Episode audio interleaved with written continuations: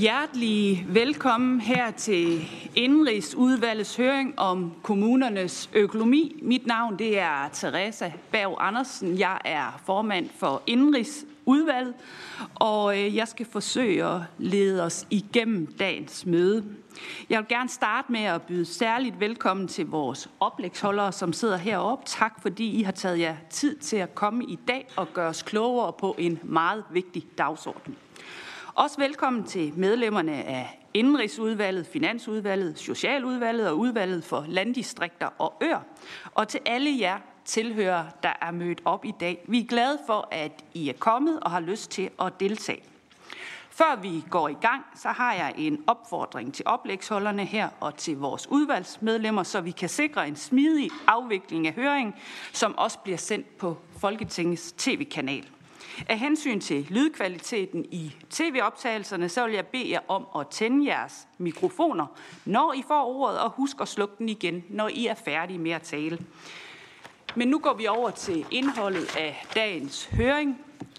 Indrigsudvalget fik nemlig i november 2023 besøg af fire jyske kommuner. Det var Hedensted, Fagerskov, det var Rebil og det var Holstebro, som alle oplever, at udligningen rammer skævt.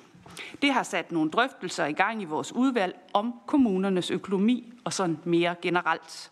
Og på den baggrund besluttede udvalget at afholde en høring, der kan bidrage med viden og input til debatten om den her udligningsordning, og hvor mange udfordringer kommunerne egentlig står overfor i dag med at levere velfærd, mens forventningerne til velfærden er stødt stigende.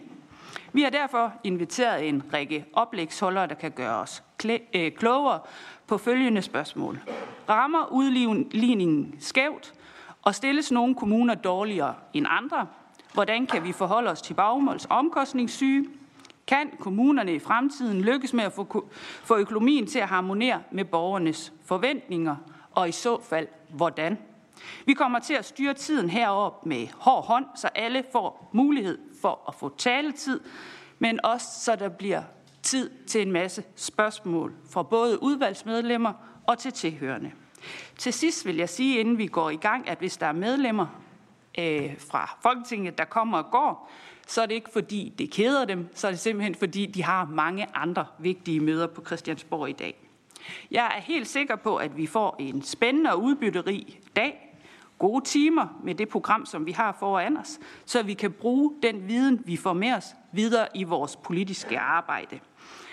Jeg er rigtig glad for, at jeg har et talepapir i dag, fordi jeg ved, det er noget, der ligger os alle sammen meget på sinde, så det kan hurtigt stikke lidt af.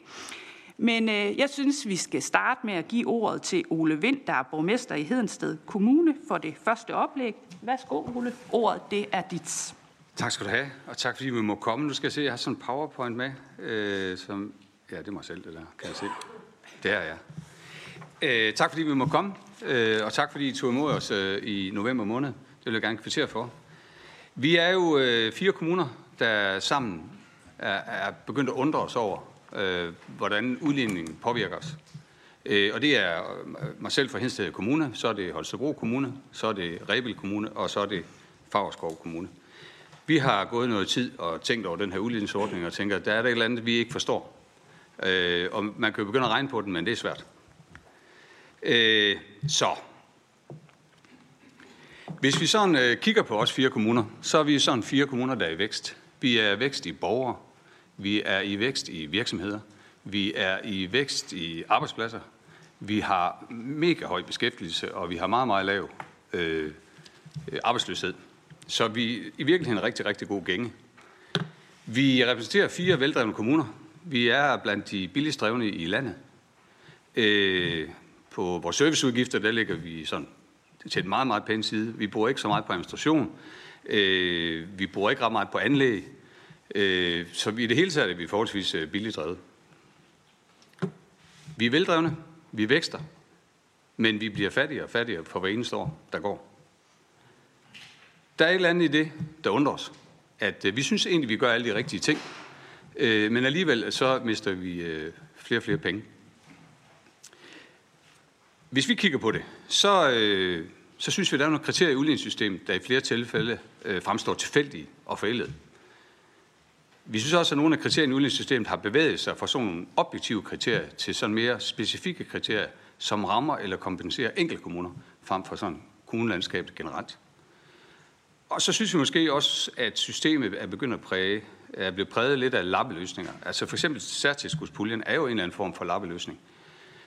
Og når vi sådan kigger på det og, og i vores undren, så tænker vi om, det virkeligheden er intentionerne bag udligningssystemet. Fordi intentionerne for os handler jo om, at øh, vi stiller alle borgere lige i forhold til den øh, nære øh, velfærd, som vi skal levere. Hvis man kigger på, hvordan de her kriterier, de sådan gør, hvad det gør ved vores finansieringsgrundlag per borger, så har vi prøvet at tage sådan et 20-årigt perspektiv her og sige, hvad er gennemsnitskommunen, og hvordan falder vores finansieringsgrundlag? Og det er de fire kommuner, I kan se her, der kan I se, de er, de er stødt øh, faldende, og de fortsætter egentlig bare. Og det er til trods for vores vækst, for vores høje beskæftigelse, at vi bliver ved med at falde i, øh, i finansieringsgrundlag. Jeg har taget øh, to eksempler med i dag. Man kunne tage, sikkert have taget nogle andre med, øh, men vi har taget to eksempler med i dag, som vi sådan undrer os over.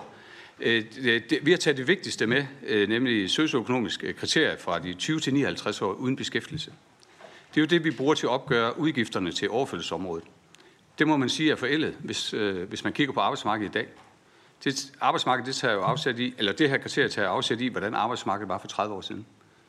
I dag, øh, der er tilbagetrækningsalderen øh, 66,5 år. Og det her kriterie, det stopper jo med 59. Så det betyder jo, at alle dem, vi har fra 60 til 66 år, som ikke er på arbejdsmarkedet, de tæller ikke med. Og det er, det er et, et særligt udfordring for sådan mellemstore kommuner som os. Og så er der et andet eksempel her, øh, som vi har taget med. Øh, det handler om de her småjob. Når det lykkes for os at få en borger på kanten af arbejdsmarkedet, en handicappet borger, en udsat borger, eller bare nogen på kanten af arbejdsmarkedet, ind og, øh, og få øh, et job på fire timer eller deromkring, eller måske lidt mere, ja, så beholder vi jo i virkeligheden øh, udgifterne til overførsel og serviceudgifter, men vi mister 200.000 kroner per borger i udligning. Og i Hedensted, der har vi sådan set, øh, vi er lige blevet kåret til at være Danmarksmester i at få folk i småjob. Og det kan man jo godt sige, øh, det er jo dejligt. Problemet er jo bare, at de her kriterier, det koster så også 38 millioner om året i udligning. Og det er jo sådan på trods af, at vi så lykkes med de her ting. Der var en øh, journalist der her for nylig, der spurgte mig, Ole, hvor lang tid bliver I ved med det her med at være Danmarksmester i for folk i småjob? For hver gang du får to borgere i småjob, så skal du af med en socioassistent. Og hvis du får tre borgere i øh, småjob, ja, så skal du af med en lærer. Så øh, du skal jo bare finde ud af, hvor du vil lægge kræfterne hen. Men indtil nu har vi jo valgt at sige, at vi vil være Danmarksmester i for folk i småjob, fordi det betyder noget for samfundet, og det betyder noget for den enkelte menneske. Det vi jo bare undrer os over her, det er, er det hensigten med det her? Er det hensigten med udligningssystemet i forhold til os kommuner? At øh, jo mere vi lægger os i selen for at vækste, jo mere vi lægger os i selen for at høj beskæftigelse, jo mere vi lægger os i selen for at få mange arbejdspladser, jo mere vi lægger os i selen for at drive vores kommuner billigt, jo mere vi lægger os i selen for at få vores borgere i småjob og få dem ind på arbejdsmarkedet, Øh, er meningen så, at vi skal blive fattigere og fattigere? Det, det er der jo sikkert nogen, der kan svare på. Vi undrer os bare over det. Øh, vi ser os selv som øh, fire veldrevne kommuner, og vores økonomi den er desværre mere udfordrende end gennemsnittet til trods for det. Vi tror, og det er jo ikke sikkert, det er rigtigt, men vi tror, det skyldes i høj grad skævheder i udligningssystemet. Et system, som ikke længere er tidsvarende. Og som vi også ser det, så er det et system, som man nu kalder vi det tilrettet, man kan også kalde det lappet på, i forskellige omgange. Så vi tror egentlig, det er tid til, at, øh, at øh, Folketinget begynder at diskutere, om ikke vi skal have et nyt system. Og det kunne jo passende starte med, at vi meget, meget snart sætter en analyse i gang. Fordi det kan jo godt være, at systemet er fantastisk, og det er, som det skal være. Øh, men måske er tiden kommet til, at, øh, at vi skal have lavet en analyse af det her system, og hvordan det virker. Vi bidrager meget, meget gerne til at finde løsninger, men, øh, men det er jo ikke os, der er eksperterne. Det er jo jer. Men øh, tak for jeres tid, og øh, vi er glade for, at vi har fået lov til at være her i dag.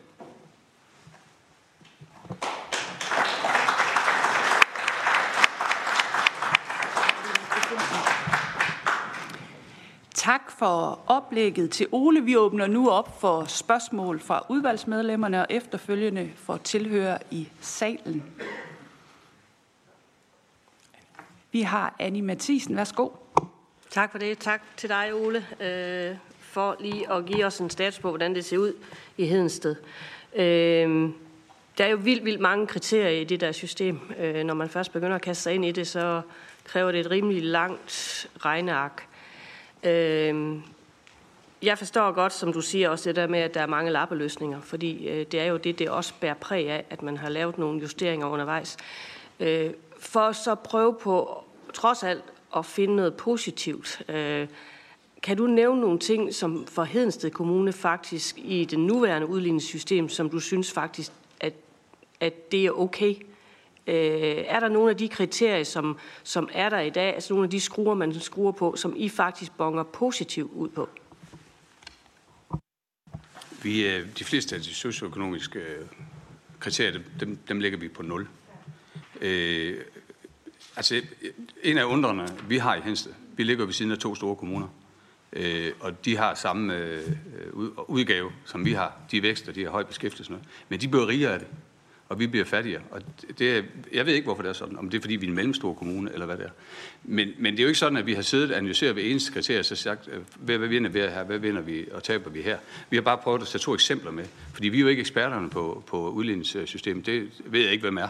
Øh, men nu måske nogle af dem, der sidder her. Men, men vi har bare en undren over, hvorfor det sker øh, for sådan nogle mellemstore kommuner som os, som er i så god gænge, som vi er. Vi ligger et perfekt sted, og når jeg tager over øh, til skiftende minister og siger, øh, vi vil her gerne have noget af særtilskudspuljen, så siger de, det skal I ikke have, fordi I ligger der, hvor I ligger, og I vækster bare. Øh, så det skal nok gå. Øh, men virkeligheden er jo, øh, er faktisk, øh, de tager sådan en med her, der, der kan man lige se vores øh, udvikling i vores kassebeholdning. Og hvis man så ser, jamen, øh, her omkring 2020, der kan man se, at vi, øh, der er vi steget i, i likviditet. Det er simpelthen, fordi vi fik et coronalån. Men siden øh, udligningssystemet er lavet sidst, der er vores likviditet stødt faldende. Og hvis vi ikke havde fået det der 100 millioner kroner øh, lån, ja, så havde, øh, så havde indrigsministeren jo ringet i år. Nu tror vi først, det bliver om et år. Øh, og en, en lille kommune som vores, eller mellemstor med 47.000 indbyggere, ikke? Vi, har, vi har skaffet næsten 1.000 indbyggere de sidste to år. Øh, øh 1.000 arbejdspladser, øh, plus 200 virksomheder. Jeg ved snart ikke, hvad vi skal gøre rigtigt. Øh, og vi er bare bildrevne. Det, det tror jeg, at mange af vores borgere synes, også i forhold til vores nabokommuner. Så, ja. Så har jeg da lige selv et øh, spørgsmål, og så kommer du på bagefter, Birgitte, så samler vi lige øh, sammen. Øh, jeg har jo selv siddet i øh, kommunalbestyrelse regi i knap 10 år, og øh, min erfaring med det her, Ole, er jo, at øh, når jeg begynder at spørge politikere herinde, uden at hænge nogen ud, så har vi fået skabt et system, som vi ikke engang selv kan finde ud af. Øh, vi kan ikke give nogle forklaringer på, hvordan det hænger sammen, og jeg indrømmer også gerne, at der er elementer i det her, hvor jeg tænker, jeg begriber det ikke. Og vi har givet hånd på, øh, på tværs af partier, at det her system skal evalueres i 2030. Øh, du ligger selv op til, at der er måske, øh, der er måske grund til at, at skulle kigge på det lidt før, fordi at forholdene øh, er ændret, siden man lavede det her. Du peger på socioøkonomi og småjob. Kan du sådan nævne nogle flere steder, hvor du tænker, at det her det øh, rammer skævt? Jamen, jeg tror egentlig, øh, generelt så rammer de fleste kriterier egentlig skævt i forhold til os. Det kan også være almindelige boliger. Altså, der, der, er mange, der er mange forhold i de her kriterier. Det er ikke sådan, vi har analyseret hver eneste kriterie og sagt, øh, hvad det der går galt. Og det er egentlig også derfor, at vi kommer og spørger jer, om ikke I synes, vi skal have lavet en analyse af, hvordan det virker det her ude i kommunerne. Og det er sådan set Altså, vi kan godt lave det ude i kommunerne. Det skal vi jo bruge mange, meget økonomi til at lave de analyser der. Og, øh, og jeg synes egentlig, at jeg får vist, at vi har ikke så meget økonomi. Øh, så vi håber, at I har noget øh, til at lave den her analyse. Så jeg, jeg tror, at vi har behov for den analyse. Og jeg, jeg håber ikke, I først tænker, at den skal laves i 2030. Det, det bliver vi nogen, der bliver ked af. Kommer vi over og snakker med inden. I har jo været her et par gange. Øh, men øh, så går vi videre til øh, Birgitte Vind, og så, øh, så åbner vi op for spørgsmål i salen. Værsgo, ja, Birgitte. Ja, tak. Jamen, mit spørgsmål gik faktisk lidt på det samme, fordi nu nævner du blandt andet eksemplet med, at, at de 60-66-årige, der er på arbejdsmarkedet, der gives der ikke noget øh, refusion. Og øh, det er jo et eksempel.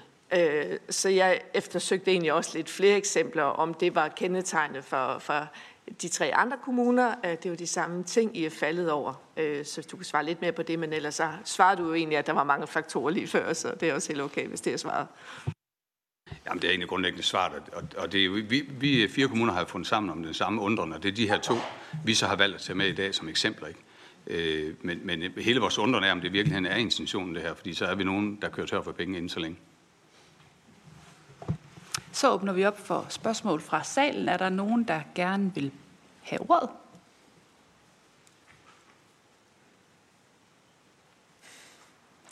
Det er rart med spørgeløsende.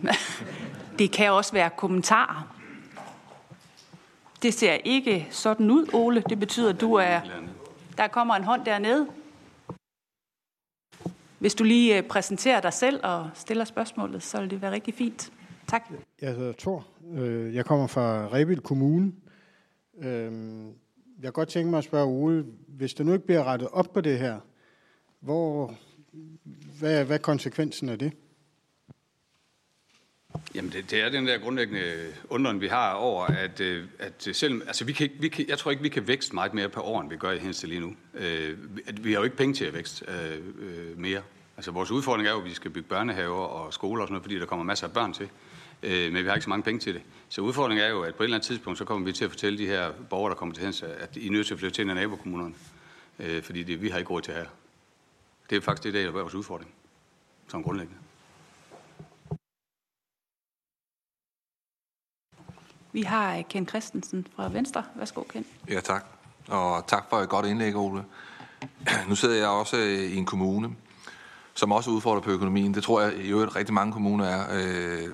Ikke kun på grund af udligning, men også på grund af det specialiserede sårbare område. Det er ikke en debat, vi skal tage fat på i dag. Men når du siger, at I har det svært, så er det ikke på grund af det specialiserede sociale område, så er det på grund af udligningen, der rammer jer. Øh, som jeg forstår det. Øh, ellers må du lige, fordi jeg tænker, I er garanteret også ramt af det, som alle andre kommuner er ramt af. Øh, og, og derfor, altså den her med 20-59 års øh, reglen, den gælder jo samtlige kommuner, som også synes, den er, den er lidt, lidt forkert. Men, men mit spørgsmål går egentlig på, er det kun udligningen, du, øh, der gør, at din økonomi øh, er stram? Fordi øh, det er det jo ikke for os. Der er det en blanding af mange ting øh, i Køge for eksempel. Ikke? Nej, altså vi er jo ligesom alle mulige andre kommuner, altså der er vi jo samme båd, og det er jo også derfor, vi prøver at sætte den her udlænding på, på dagsordenen med at prøve at få den opdateret, eller finde et andet system. Øh, jeg tror egentlig, hvis vi spørger gennem bredt ud i kommunerne, så vil der være mange kommuner, der har den samme undren som os over udligningssystemet i det hele taget. Men, men jeg tror, vi alle sammen er, ude, er, er udfordret af specialiseret socialområde. Øh, det tror jeg også, vi har igennem KL øh, udtrykt over for regeringen en enkelt gang. Eller to. Ja. Vi har et spørgsmål mere fra Per Husted. Tak. Det er meget interessant at høre nu, når jeg ser de tre, der ligger på Østkysten. Det er jo sådan en kendetegn vel ikke i det meget attraktive bælte langs motorvejen, når man kører forbi Hedensted. Så er det jo næsten en ny fabrik, hver gang man kører forbi. Ude i motorvejen, ofte nogen, der er trukket, øh, virksomheder, der er trukket fra nogle andre kommuner, der ikke har sådan en attraktiv beliggenhed. Og det samme øh, op i Rebil omkring Støvring for eksempel. Øh, og der repræsenterer jeg jo nok nogle kommuner, der ligger på lidt, lidt længere væk. Og meget af den vækst, I får, sker jo tit på bekostning af de kommuner, der ikke lige har den infrastruktur. Øh, hvordan ser I på det? Holstebro er lige undtagelsen øh, i forhold til det her. Hvordan ser I det? Fordi de har jo et andet problematik. Øh, og så er jeg grundlæggende enig i, at udligningssystemet det hele taget skal, skal revideres. Nå, men vi, altså, det er jo egentlig også det, der er vores udfordring, når vi så for eksempel kommer over og, og, og snakker om de her særtilskudpuljer, så siger de, prøv at høre, I ligger i øh, vækstbånd, det vælter ind med borgere. Og, og jeg kan bare konstatere, at øh, mine to nabokommuner, de bliver også rigere af det. Vi gør bare ikke. Og det er jo det, der er, en, der er en stor forundring for os. Hvordan i verden kan vi have lavet et system, hvor at når vi bliver ved med at gøre alle de, alle de rigtige ting, så bliver vi rigere? Altså, hvad er det, der gør det? Det er bare den undring, vi har. Og jeg er med på, at, øh, at forskellige kommuner har forskellige udfordringer, og sådan skal det også være. Men det er måske også derfor, at tiden er kommet til, at vi prøver at lave en analyse af det her udligning. Og så sige, at der er mange kommuner, der er udfordret. Er der et eller andet her, vi kan, vi kan hjælpe hinanden med? Vi har et spørgsmål mere fra salen hernede. Vi har faktisk to, så jeg tænker, vi tager dem øh, lige efter hinanden, og så følger du op for at kunne få det til at passe. Værsgo. Tak for det. Simon Hansen, borgmester i Guldborgsund Kommune, og bare lige for at hjælpe min gode kollega Ole lidt, så, så blev der jo også spurgt om, er der sådan andre eksempler og sådan noget. Og øh, der, der ligger jo faktisk nogle ting helt uden for udligningssystemet, som man på Christiansborg kunne ændre. Øh, I kan bare gå ned i salen og gøre det i eftermiddag, hvis I har lyst til det. Seniorpension for eksempel, en fuldt finansieret ordning, man har lavet øh, på Christiansborg. Den er bare ikke fuldt finansieret ude i kommunerne, fordi den fordelingsnøgle, der er lavet, der er det ikke per den CPR-nummer, altså hvad for nogle borgere vi har udgifter på, der er det den almindelige kommunale fordelingsnøgle. Så det koster Guldborgsund Kommune 26 millioner kroner om året, samtidig med, at der er kommuner, der tjener penge på at have borgere på øh, seniorpension, fordi at øh, de ikke har så mange, som det de får tilskud fra. Og det ligger altså uden for udligningssystemet, så det kan I sådan set bare tage med hjem i udvalget og, og ændre på øh, i eftermiddag. Ja, og mit navn er Morten Ries, og jeg er viceborgmester på Bornholm. Og man kan sige, øh, vi synes jo sådan set også på Bornholm, at der er nogle udfordringer i udligningssystemet. Men, øh, men vi, på mange måder ligner vi jo ikke øh, Hedensted Kommune og Rebild Kommune og nogle af de andre kommuner. Øh, fordi at øh, man kan sige, det grundlæggende er vi jo tilhængere af, at der skal være et udligningssystem, fordi at øh, der er jo nogle forskellige øh, vilkår i de forskellige kommuner. Der er nogle kommuner, der øh, ligger tæt ved motorvejs og afkørsler, og måske har let ved at, at skabe store virksomheder, og der er nogle kommuner, der ligger ude i Østersøen, og hvor det er svært at eksportere fra frem og tilbage, og hvor, så på den måde er der jo nogle forskellige vilkår for kommunerne, så jeg tror bare, vi skal bare gerne slå en streg under, at selvfølgelig skal der være en udligning. Øhm, og selvfølgelig skal den udligning jo bygges op over nogle fornuftige kriterier, og det tror jeg ikke, vi kan være uenige om. Og den skal jo også udligne økonomierne mellem kommunerne, sådan at man kan sige, at Øh, og det er jo det, der er det solidariske princip i udligningssystemet, det er jo, at de kommuner, som har gode muligheder for at vækste, ja, de skal selvfølgelig også være mulighed, de skal selvfølgelig være med til at betale for de kommuner, der har større vanskeligheder af den slags. Men det, men det skal jo ikke fungere på den måde, at når man synes, at man lige er kommet op oven vandet, så trykker udligningen en ned under, ned under vandet igen. I, I et gammelt udligningssystem havde vi jo sådan et, altså når man gik tilbage øh, med befolkningstallet, så, øh, så blev man tilført midler i et gammelt udligningssystem. Øh, og det betyder så, når man så, når man så gik den rigtige vej, så blev man trykket ned igen. Og, og det, skal, det er jo den, den slags mekanismer, et udligningssystem skal, skal, jo ikke skal indebære, sådan set, samtidig med, at det jo er solidarisk samtidig.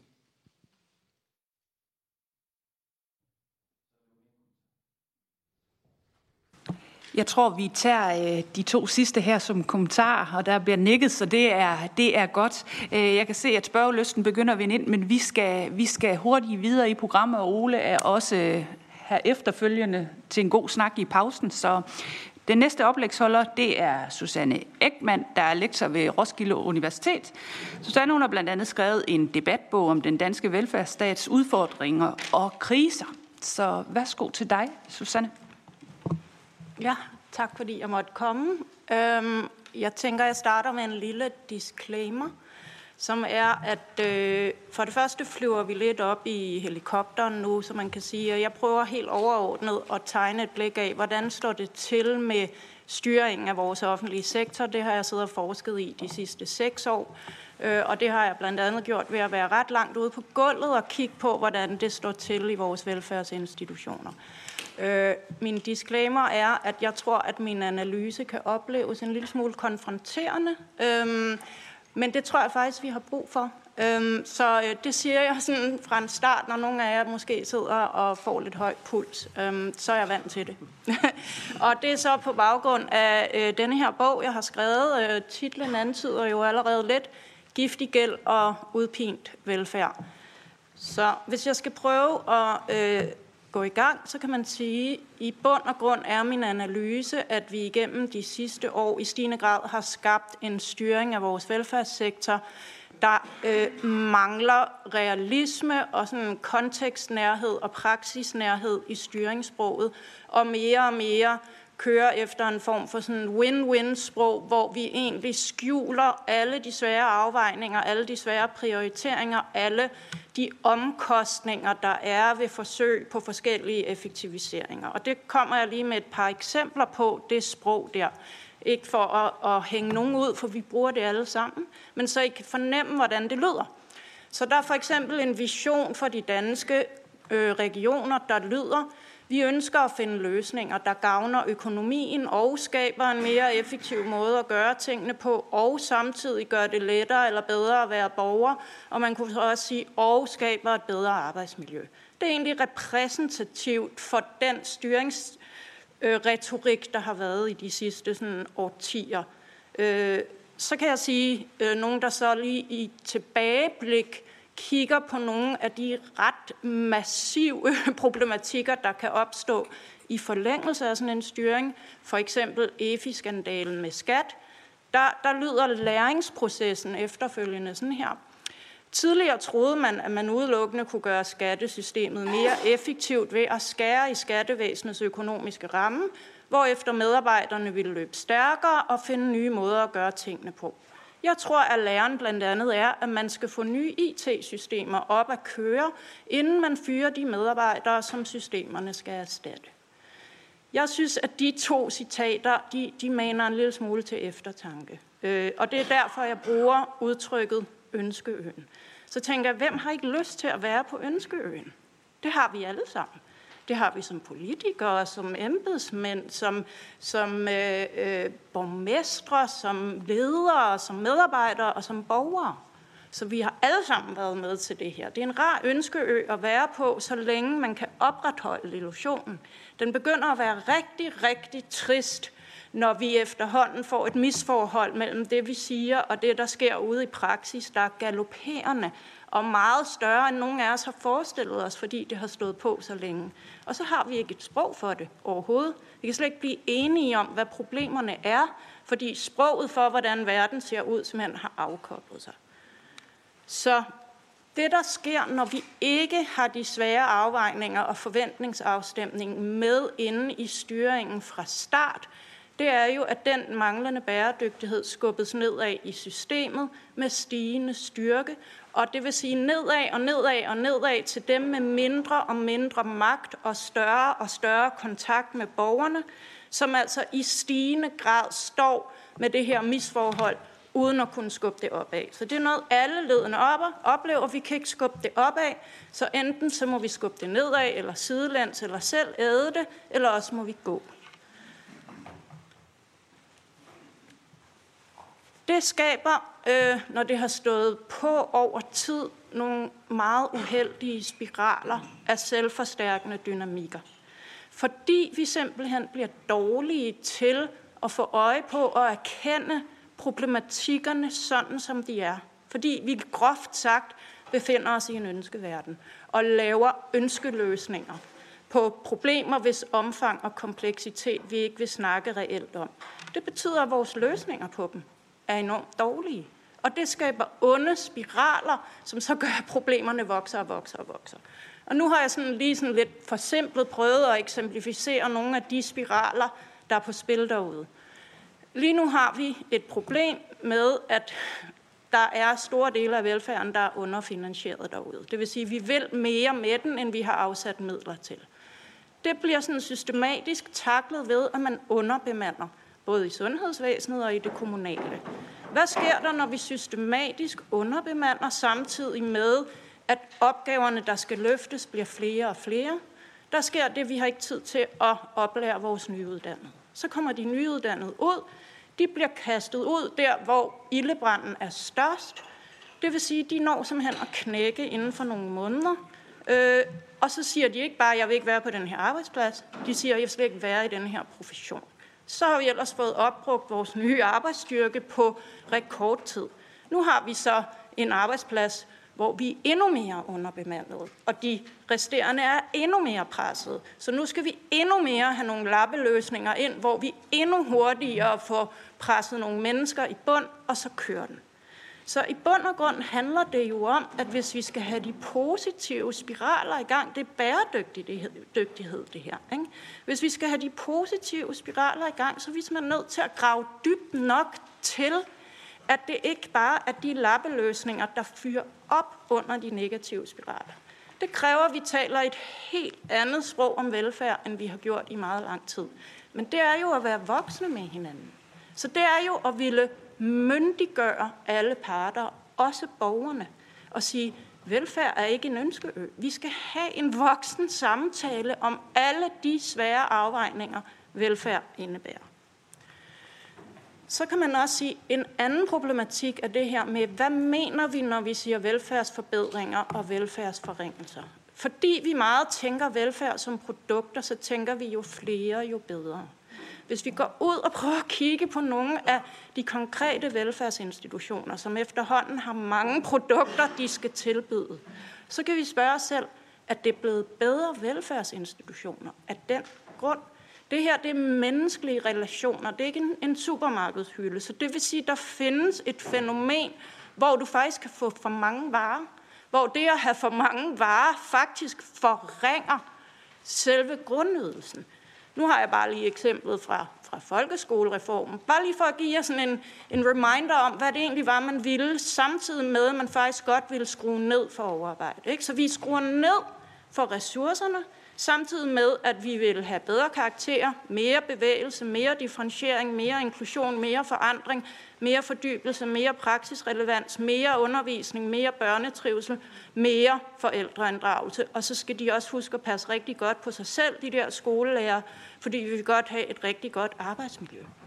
Og værsgo så at eksekvere ude i skolen. Det sætter alle involveret i et rimelig overophedet system, hvor vi bliver meget dårlige til at tale med hinanden om den rigtig, rigtig svære virkelighed, der er derude. Så øhm, i bund og grund tænker jeg, at vi har afviklet det, man kan kalde sådan et prioriterings- og afvejningssprog. Det vil sige, at vi giver ikke rygstøtte til medarbejderne, når de står i det, og vi afstemmer ikke med borgerne. Øh, jeg tænker, at vi skal genopfinde vores sprog, så vi tydeligt gør, at al velfærd altid består af dybt svære prioriteringer mellem ting, vi alle sammen gerne vil have, men ikke alle sammen kan få. Det vil sige, at det er per definition ubehageligt og svært at lave velfærd. Det gør nas, øh, og det er helt jo inde i kernen af vores eksistens, det her. Så hvad, hvad er det, vi overhovedet forestiller os, at velfærd er for en størrelse? Og der tænker jeg, at vi skal tilbage til en forestilling om, at velfærd er den bedst mulige løsning inden for de givende rammer. Hvis vi forestiller os, hvordan vi taler til lærerne lige nu, i win-win-sprog, så er det dybest set, jamen, hvordan skal I håndtere det der med specialbørn og normalbørn? Jeg kan forstå, det er noget, I har debatteret. Jamen, hvis I som lærer evner differentieret undervisning, så kan både normalbørn og specialbørn få stor gavn af at være i samme klasse, og begge grupper kan opleve bedre trivsel og højere læring på en målbar måde. Sådan spejler vi lærerne i dag. Værsgo at gå ud og gøre det her. Hvad nu, hvis vi, sagde, hvis vi gjorde det legitimt for dem at sige, i dag der brugte jeg altså bare noget læsebånd og nogle standardopgaver til normalbørnene, så jeg kunne prioritere noget konfliktløsning og ro med ADHD-drengene. Når lærerne står derude til daglig i dag, så føler de ikke, at det er en legitim løsning. De føler, at de skal kunne begge dele. Det vil sige, at de føler, at de svigter, når de gør det der. Fordi vi giver dem ikke rygstøtte til det andet.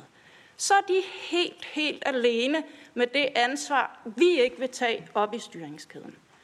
Så jeg mener, at vi i bund og grund skal ændre incitamentstrukturerne i hele det her velfærdssystem, så det er evnen til prioritering og afvejning og forventningsafstemning, vi belønner. Vi skruer ned for win-win. Vi tænker, når der er en, der siger, at den både kan flyve og gå og svømme på én gang, så må du godt lige forklare, hvordan, inden vi tror på dig. Øhm, og det skal vi så gerne rekruttere både ledere og medarbejdere efter. Øhm, så er der noget med det her med en, en løbende fantasi om, at hvis vi bare gør enten det ene eller det andet, så, så forsvinder kompleksiteten i velfærd. Det gør den aldrig nogensinde. Aldrig. Det er dybt komplekst at bedrive velfærd. Og det vil sige, at det vi skal, det er at udstyre systemet til at være i den kompleksitet hver eneste dag. Det handler rigtig meget om, at det system har noget bufferkapacitet. Det vil sige, at det har noget rum og plads til at stå og lave de her konstante, umulige afvejninger. Det, der er sket de sidste årtier, det er, at vi har lavet en, en win-win-fortælling, hvor vi siger, at vi kan godt få begge dele på en gang. Det koster ikke på den ene at gøre det andet. Tværtimod går de op af begge to. Når det så har kørt et stykke tid og er ved at ramle sammen, så sker der det, så begynder vi bare at pendulere at nu skal vi afskaffe al administration, og så skal folk sættes fuldstændig fri. Det er faktisk også en måde ikke at ville lave afvejning på. Så både win-win og de der ekstreme penduleringer, det er ikke at ville være inde i ubehaget, og ikke at give dem i systemet rammer til at være i ubehag. Så man kan sige, at på mange måder er det meget mere ydmygt, det vi skal, men også samtidig meget, meget sværere, det vi skal. Vi skal nemlig justere i stedet for at pendulere. Så selvom vi frisætter, så har vi altså stadigvæk en problematik omkring forholdet mellem krav og ressourcer. Den fordufter ikke bare fordi vi frisætter. Den er en konstant, som, som systemet skal kunne håndtere. Så derfor som mine bud er, og læg mærke til, at jeg taler i graduering i stedet for pendulering. Ikke? Lidt færre forandringsprocesser, som er lidt mere realistisk og lidt færre på samme tid. Lidt færre kommunikationsmuligheder med lidt færre loops og i lidt mere afgrænset tidsrum. Hvad hvis vi afskaffede Aula for eksempel? Ramaskrig, ja, men hvad fik vi måske i stedet for? Ikke? Lidt mindre dokumentation, som lidt bedre kan indgå i det faglige arbejde lidt mindre målstyring. Prøv lidt bedre at styre uden om de symptombehandlinger, der faktisk forværrer problemet. Så hvis jeg skal opsummere her, så kan man sige, at det jeg egentlig hævder, det er, at vi har lavet det robuste ansvar gå i opløsning i alle led til fordel for ønsketænkning.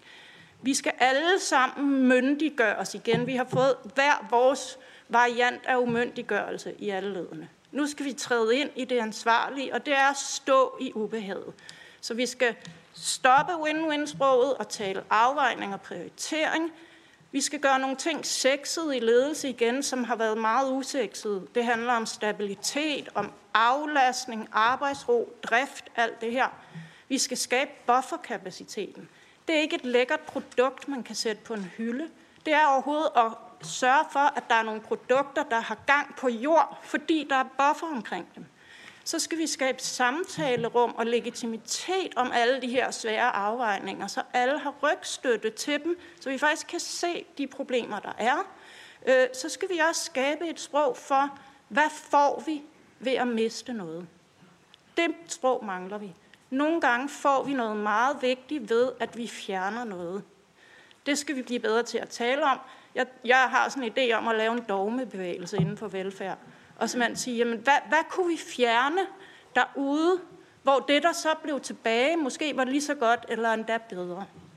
Øh, det skal vi alliere os. Altså, vi, skal, vi skal alliere os. Vi skal få chefer og medarbejdere til at tale om det her sammen, og så tale med borgerne og de pårørende om det sammen. Og så tror jeg, at den, den allerhårdeste her, det er, at vi skal simpelthen have en snak om, hvad forstår vi overhovedet ved velfærd? Velfærd er ikke mirakler. Velfærd, det handler om mennesker, om menneskeliv. Det gør altid ondt. Det er ikke et varekatalog. Det er en svær menneskelig praksis, som vi skal være myndige mennesker i alle sammen. Den snak tror jeg, vi skal have med vores borgere. Yes. Tak for det.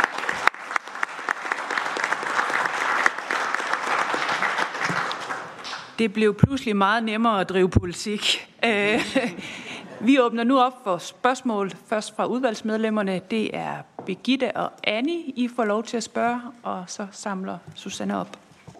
Øh, tak for det. Tak for, for dit fine oplæg. Jeg har desværre ikke fået læst din bog, men øh, jeg har den liggende. Så, øh, men øh, jeg vil jo sige, at øh, jeg tror, at vi med mange øh, politikere her kan genkende det billede, du tegner op, og din analyse af, af virkeligheden. Altså vi har haft øh, en offentlig sektor, som har været styret øh, benhårdt efter nogle økonomiske prioriteringer, hvor man så har fået forglemt fagligheden og, og de individuelle vurderinger af øh, faglige vurderinger. Øh, de har i hvert fald ikke fået lov til at fylde så meget. Øh, og så er det jo også en glæde, man kan sige, at vi så ved, at den her regering, der er nu, og det kan jeg jo godt tælle mig at sige, at faktisk gerne vil tage et opgør. Jeg tror, hun i køber statsminister kalder det et paradigmeskifte i styringsmekanismen, men det er ikke nemt. Og velfærd er jo benhårde økonomiske prioriteringer, øh, samtidig med, at, øh, at vi skal finde ud af, hvad velfærd hvilken velfærd vi vil yde borgerne. Så, så tak for det. Øh, jeg, jeg synes også, der er noget, du, du måske godt øh, vil sige noget omkring, altså som jeg i hvert fald, jeg har ikke hørt dig sige, bruge værdier, men vores velfærdssamfund er jo også bygget op om værdier og kultur. Og, og nu har vi jo, det har vi ikke snakket så meget om i dag, men, men der er jo noget grundlæggende i det her med, at, at velfærd det er noget, vi skaber for hinanden. Så, så hvis du har nogle ord på det her med, hvad er det egentlig for en kultur, vi, vi tapper ind i? Fordi vi, vi vil alle sammen nok gerne have det, velfærden, men hvor meget er det økonomien, der styrer, og hvor meget er det idealerne, der, der styrer vores, vores tanker omkring øh, velfærd. Ja, jeg kunne sige rigtig mange ting, men jeg tror, jeg, jeg stopper her. Tak. Og tiden er lidt knap, så vi øh, lader lige Annie komme til. Ja, jeg skal gøre det hurtigt, fordi nu giver jeg dig en udfordring. Kan du fortælle mig, i forhold til det, du lige har beskrevet, fordi altså, jeg er jo enig langt, langt, langt hen ad vejen, men med udgangspunkt i det, som Ole sagde for lidt siden, øh, hvad får Ole så ud af, øh, hvis man bruger din tankegang? Altså, øh, er der så nogle ting, øh, det er bare for at sige, jeg tænker, hvis nu du kan løse det, så vil vi slet ikke behøve at lave en ny udligningsreform. Øh, øh, øh, altså, bare for lige at koble det sammen med udligningsproblematikken. Altså, med det du siger, og det som Ole siger, øh, hvad tænker du så, Ole han egentlig får ved det, han allerede har? Og så tager vi lige Hans Andersen fra Venstre med, og så slutter vi. Øhm, tak for det. Kunne du give nogle øh, eksempler på det, du, du nævner, at du, øh, altså, vi skal prøve at myndiggøre borgerne i højere grad? Hvad tænker du så helt konkret på? Og kunne du også give nogle eksempler på, når du sådan set nævner, at for mange varer forringer selve øh, velfærden eller fundamentet? Kunne du så nævne helt konkret, hvad det er, vi kan fjerne fra hylderne? Øh, øh, Ja, det tror jeg var, var kort. Det. Tak.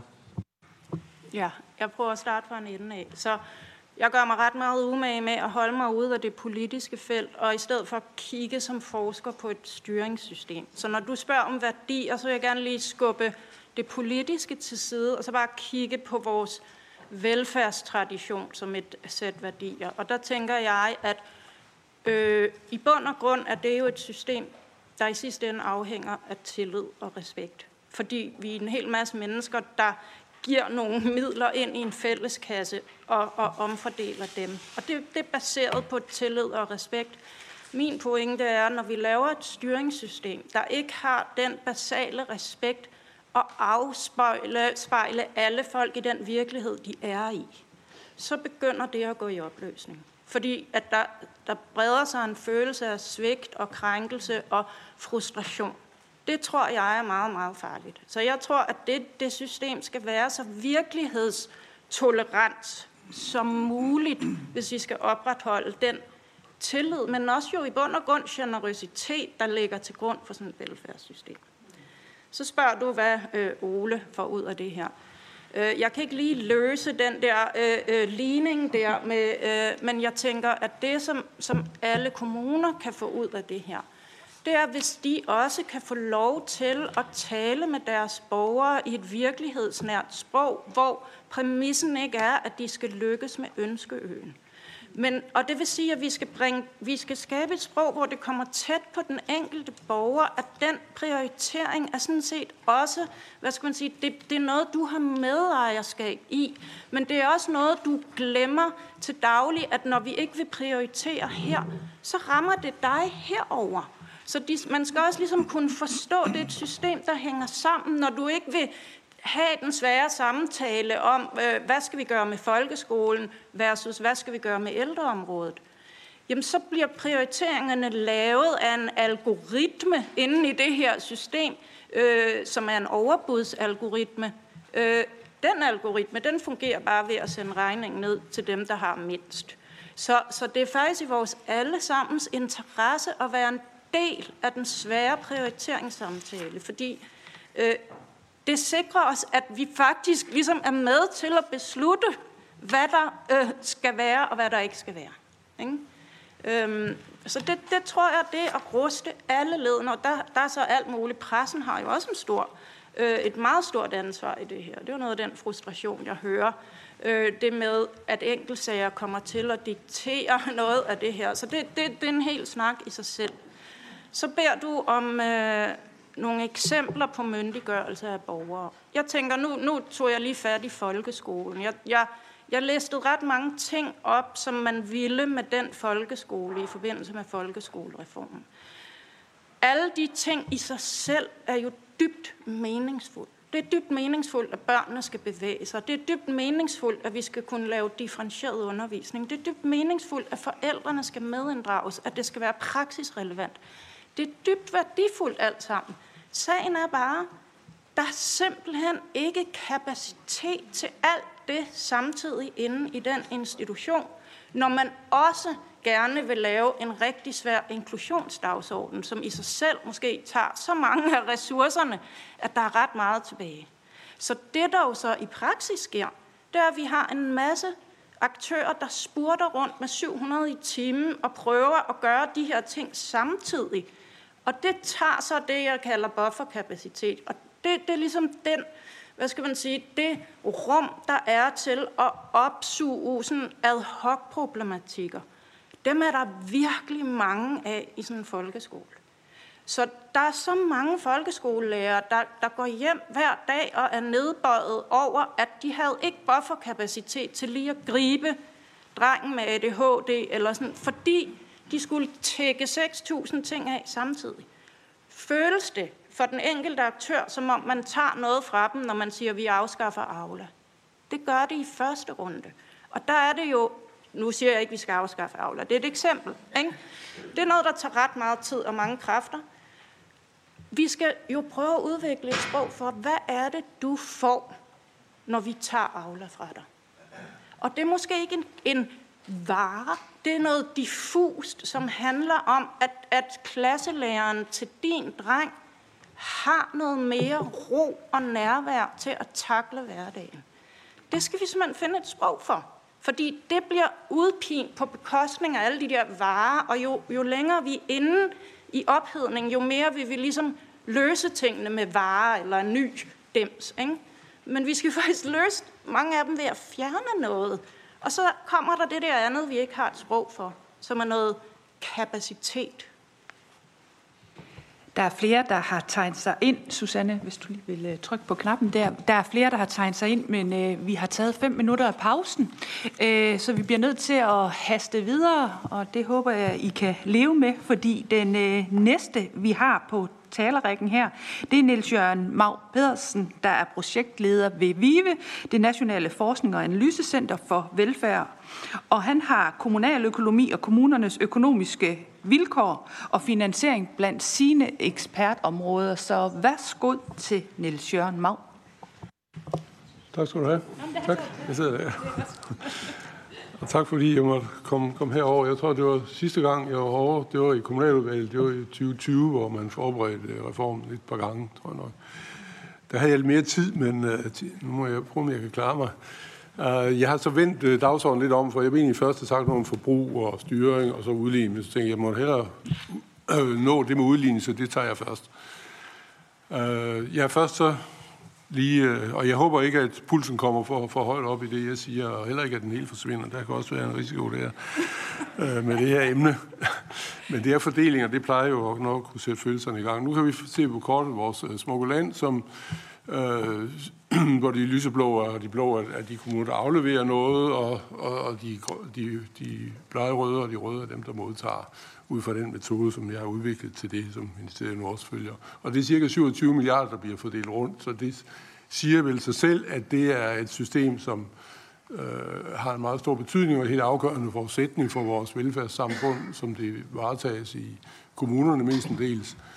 Øh, og vi fik jo den reform der i 2020, og der blev indgået en, en, en musketeriet mellem, mellem S og, og V var det vist om, at man ikke måtte ændre, med mindre de andre var enige. Nu må, nu må M jo formodentlig være med i den musketeriet, man går ud fra. Øh, og så har vi ikke hørt, så har der ikke måske været så frygtelig meget diskussion siden, og så kan vi sige, det er jo fint. Men det er nu ikke mit udgangspunkt. Mit udgangspunkt er faktisk, at der er nogle problemer og nogle kritikpunkter i det her system. Og jeg kan godt sige fra starten af, at jeg kan i meget høj grad øh, følge øh, det, som, øh, som, som Ole sagde her til at starte med omkring øh, vedligeholdelse. Min kritikpunkter falder sådan set i, i tre, øh, tre kategorier. Øh, det første, det er, at jeg mener, at der er manglende assurføring vedligeholdelse øh, på grund af den almindelige kommunale udvikling, og det har vi allerede hørt noget om, altså seniorpensionen, der kom ind, øh, det med aldersklasserne, det specialiserede sociale område betyder mere og mere. Så er der også kommet minimumsnummeringer, som jo betyder, at man er nødt til at udligne mere, fordi nu er der øh, færre frihedsgrader med hensyn til, hvor meget man må normere. Ja, så kommer de nye ejendomsvurderinger, og de skulle være kommet her. Ja, det, det er vi ikke kan snakke for meget om, hvornår de skulle være kommet. Men øh, det er nu efterhånden udsat til 28-29, men der kommer i hvert fald også noget der. Så kan der være noget med sundhed, og der kan også være Sundhedskommissionen, hvad den foreslår, hvis der er noget af det, der får betydning. Afskaffelsen af kommunal medfinansiering, hvis det lykkes. Der er i hvert fald meget god grund til at, at se på systemet, og der er også allerede sket noget. Ja, så mener jeg også, der var en række fejl og mangler, som opstod ved 2020-reformen. Altså jeg ser det som sådan en reform, der gik et skridt frem og tre tilbage.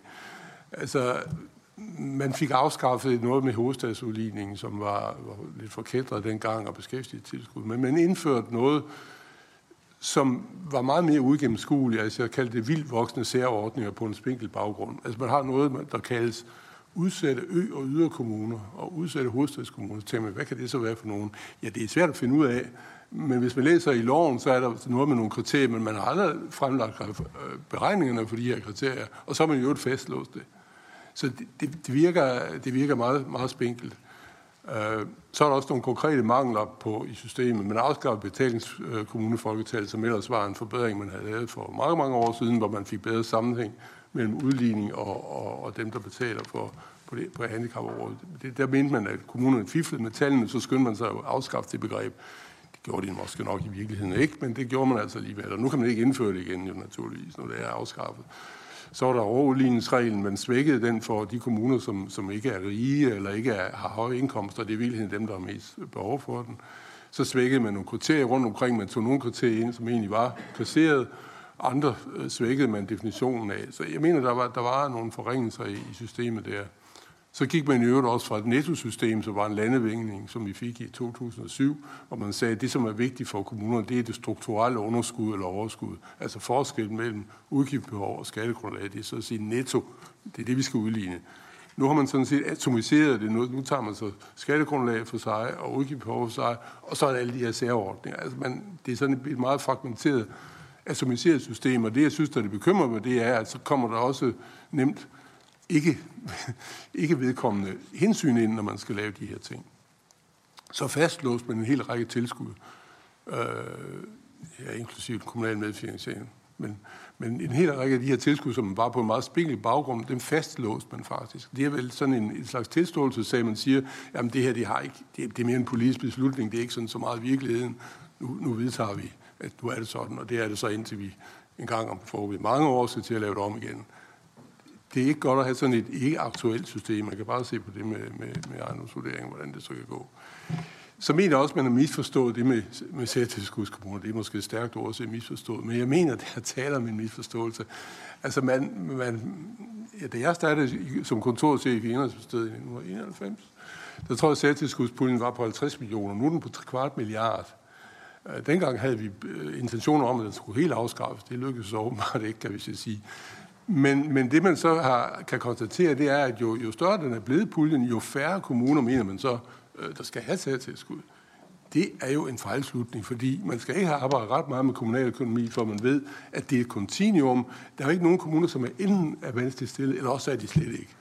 Det er sådan et, et gradspørgsmål. Og selvfølgelig siger man, jamen det kan jo ikke så falder man lidt for, for, for, for, for pressens udlægning, som går grin med, at en tredjedel af landets kommuner skulle være vanskeligt Hvordan kan det nu passe? Jo, men hvis man, nu er det så bare kun 17 eller 20 kommuner, der er vanskeligt stillet, så bliver det jo mere og mere afgørende, at man lige netop kommer med eller ikke kommer med. Og det mener jeg ikke er, er tilfredsstillende. Så lavede man i øvrigt også en voldsom overfinansiering af, af, af udligningsreformen med 5-6 milliarder. Er det ikke også en måde at sige på, ej, vi tror ikke helt på det, vi lige har lavet. Ikke? Nu, nu giver vi lige 5-6 milliarder mere. Altså jeg kaldte det verdens største hold kæft bold, men øh, det blev i hvert fald givet. Men så, så, så synes jeg, at den faglige udvikling er sat på pause, øh, og det, har jeg, det kan jeg empirisk eftervise lige om lidt. Altså, der er jo stort set ikke lavet analyser, i hvert fald ikke udkommende analyser de sidste mange år.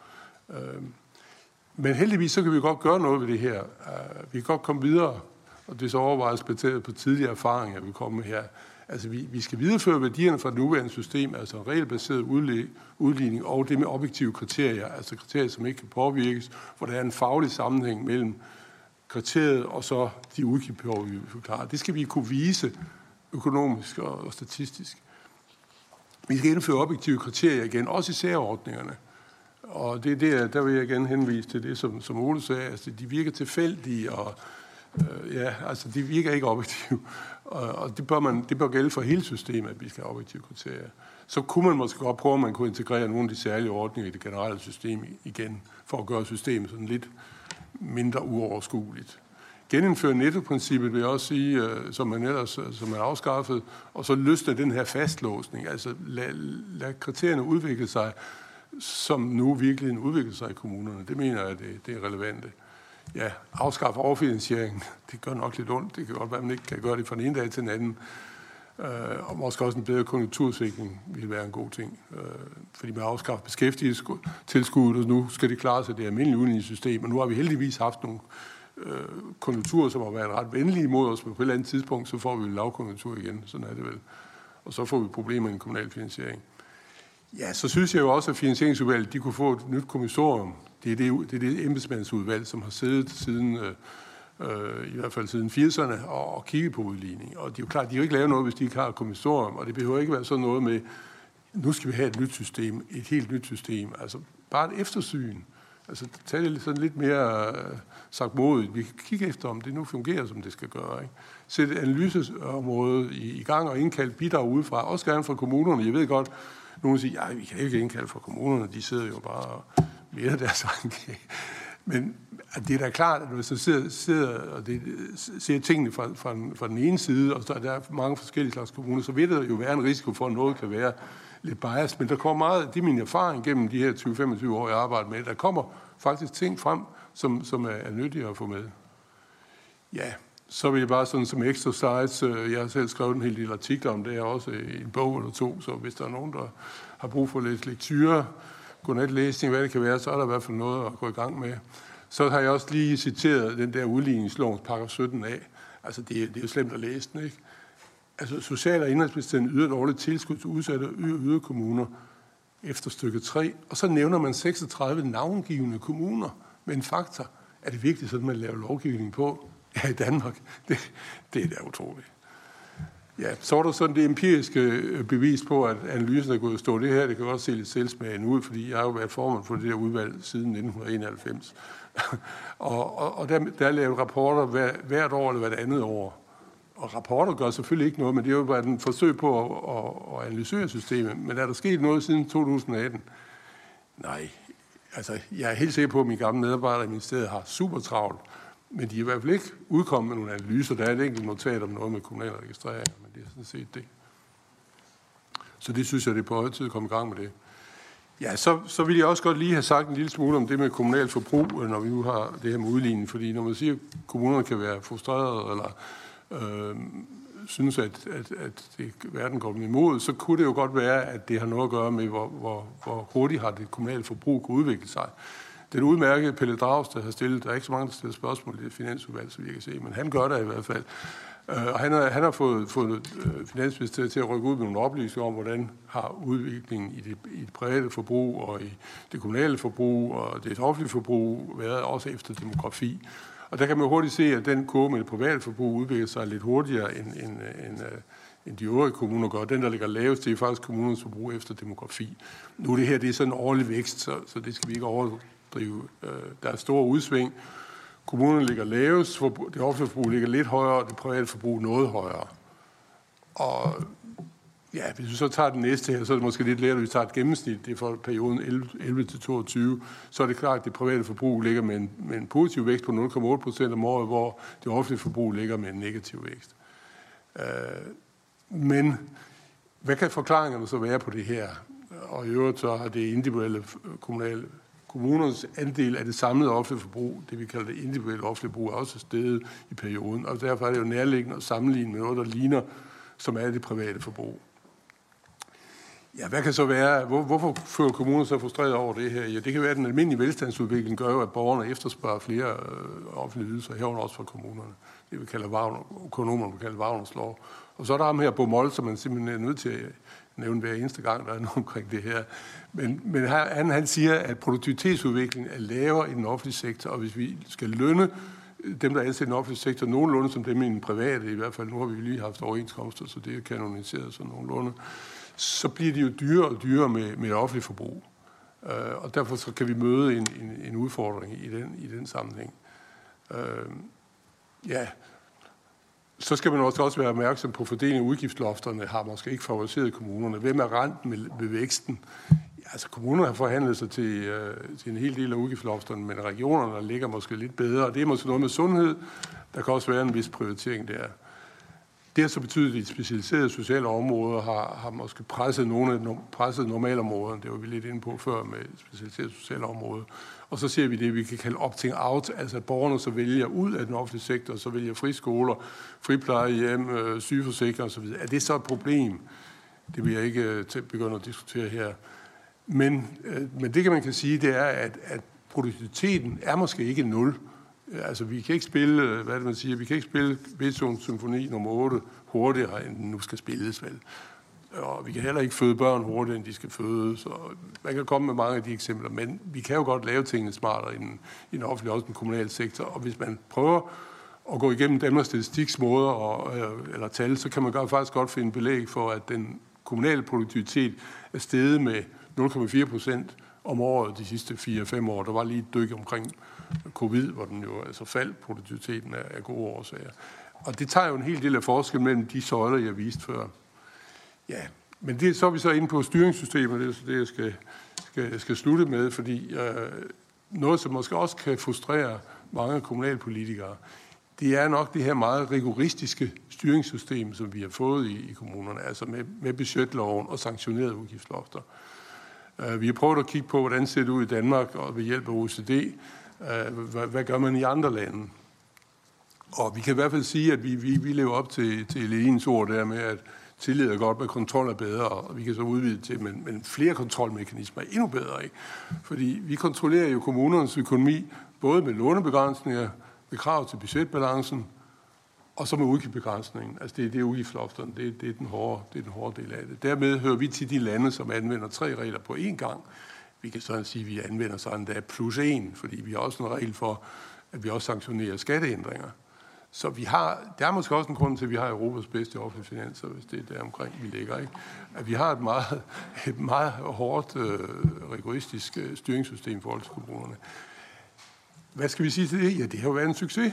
Altså det, det er sådan set KL's tal, jeg har fået, som, øh, som viser det, at, øh, at siden øh, det blev indført, i hvert fald det for 2011-12 stykker, der har øh, aftalen jo ligget over udgifterne, eller i hvert fald lige på, på udgifterne. Og vi har overholdt budgetterne, eller vi, kommunerne har overholdt budgetterne. Så på den måde er det jo en succes. Man tænker, tænker de på andet ude i kommunerne end at overholde budgetterne. Det er så det, man kan, man kan være bekymret for, om det så har taget noget af opmærksomheden.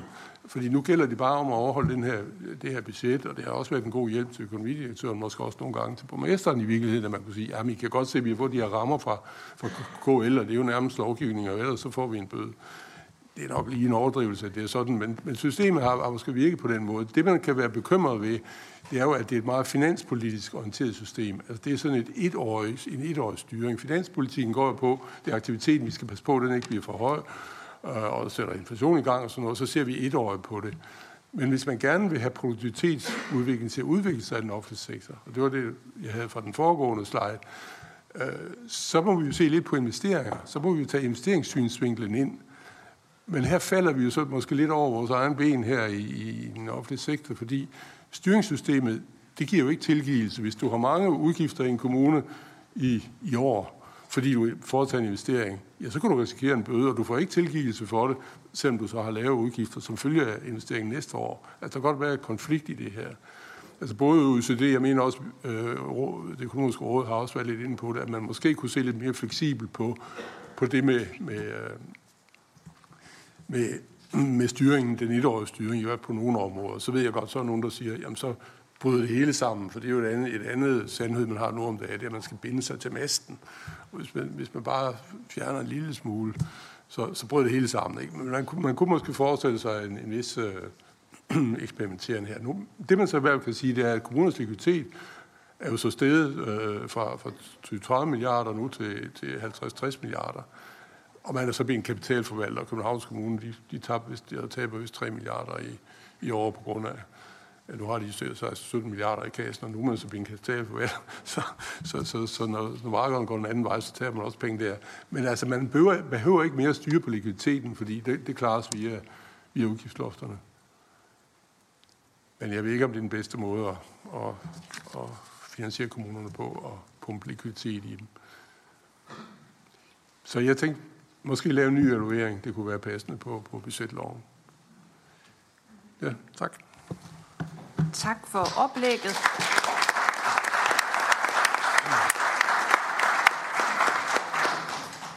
Tiden den øh, skrider, det gør den jo i øh, godt selskab. Vi har øh, to øh, udvalgsmedlemmer, der vil stille spørgsmål, og så åbner vi op for spørgsmål fra salen. Så vi tager de to øh, lige efter hinanden. Værsgo, øh, Ken Christensen. Tak for det, og tak for øh, endnu et, et fint oplæg. Altså, når du nævner budgetloven, altså anlægsloftet og serviceloftet, som jo ganske rigtigt er en begrænsning for kommunerne, så som jeg har oplevelsen, så er det jo også for at undgå overophedning, at man har lavet det her. Øh, og det giver selvfølgelig også meget god mening, men måske også fordi, at man er bange for, hvis de velpåståede kommuner lige pludselig kan bygge masser af svømmehaller og gode skoler og sådan noget, så vil de kommuner, der ikke har så mange midler, øh, se en fraflytning øh, til de gode kommuner. Øh, så der er selvfølgelig også noget der. Sidst jeg var inde og se på kommunernes likviditet, der kunne jeg se øh, Københavns Kommune. Jeg tror, de havde næsten, og nu må jeg ikke tage mig helt til indtægt, men omkring en milliard stående øh, på kontoen, som de ikke kunne bruge på grund af anlægsloft og serviceloft. Det er jo lidt en udfordring også. Og du nævner det selv, synes jeg. Kan du, kan du prøve at komme med nogle idéer, nogle bud på, hvad et alternativ kunne være til den her model? Og vi tager lige Annie Mathisen med os. Værsgo, Annie. Øhm, jeg tror, jeg spurgte tilbage i 2020, Mag, øh, i forhold til øh, at få en melding fra dig i forhold til, om man burde lave et nyt udligningssystem eller justere på det eksisterende. Jeg har egentlig bare lige brug for at spørge dig igen her fire år senere. Tak.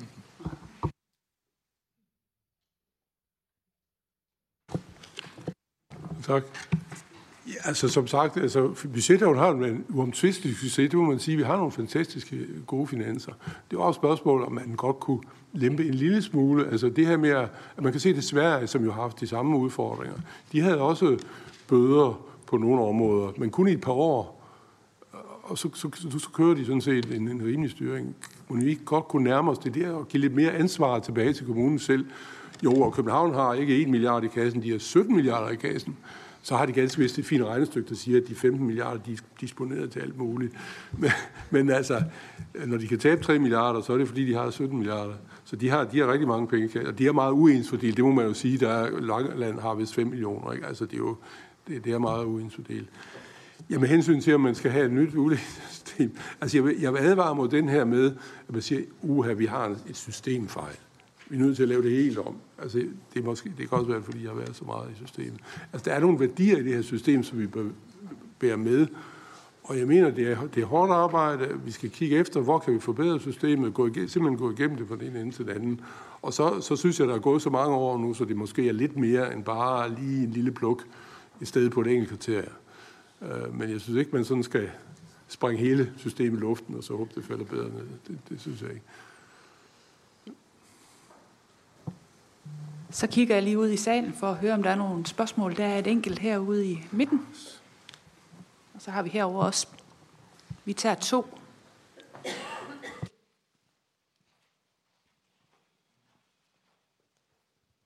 Tak for det. Jeg hedder Leif Johannes Jensen. Jeg er kommunaldirektør i øh, Jørgen Kommune, og øh, jeg vil gerne spørge ind til sammenhængen imellem øh, udgiftsområdet til førtidspension, seniorpension og så udligningssystemet. Det er jo sådan, at du har selv redegjort for, at du har haft en, du har haft en lang vagt på, på udlig, udvikling af udligningssystemet, men der er jo også sket rigtig meget, som har påvirket rammevilkårene for, for det system. Øh, tilbage før år 2000, der var førtidspension en statslig finansieret øh, udgiftspost.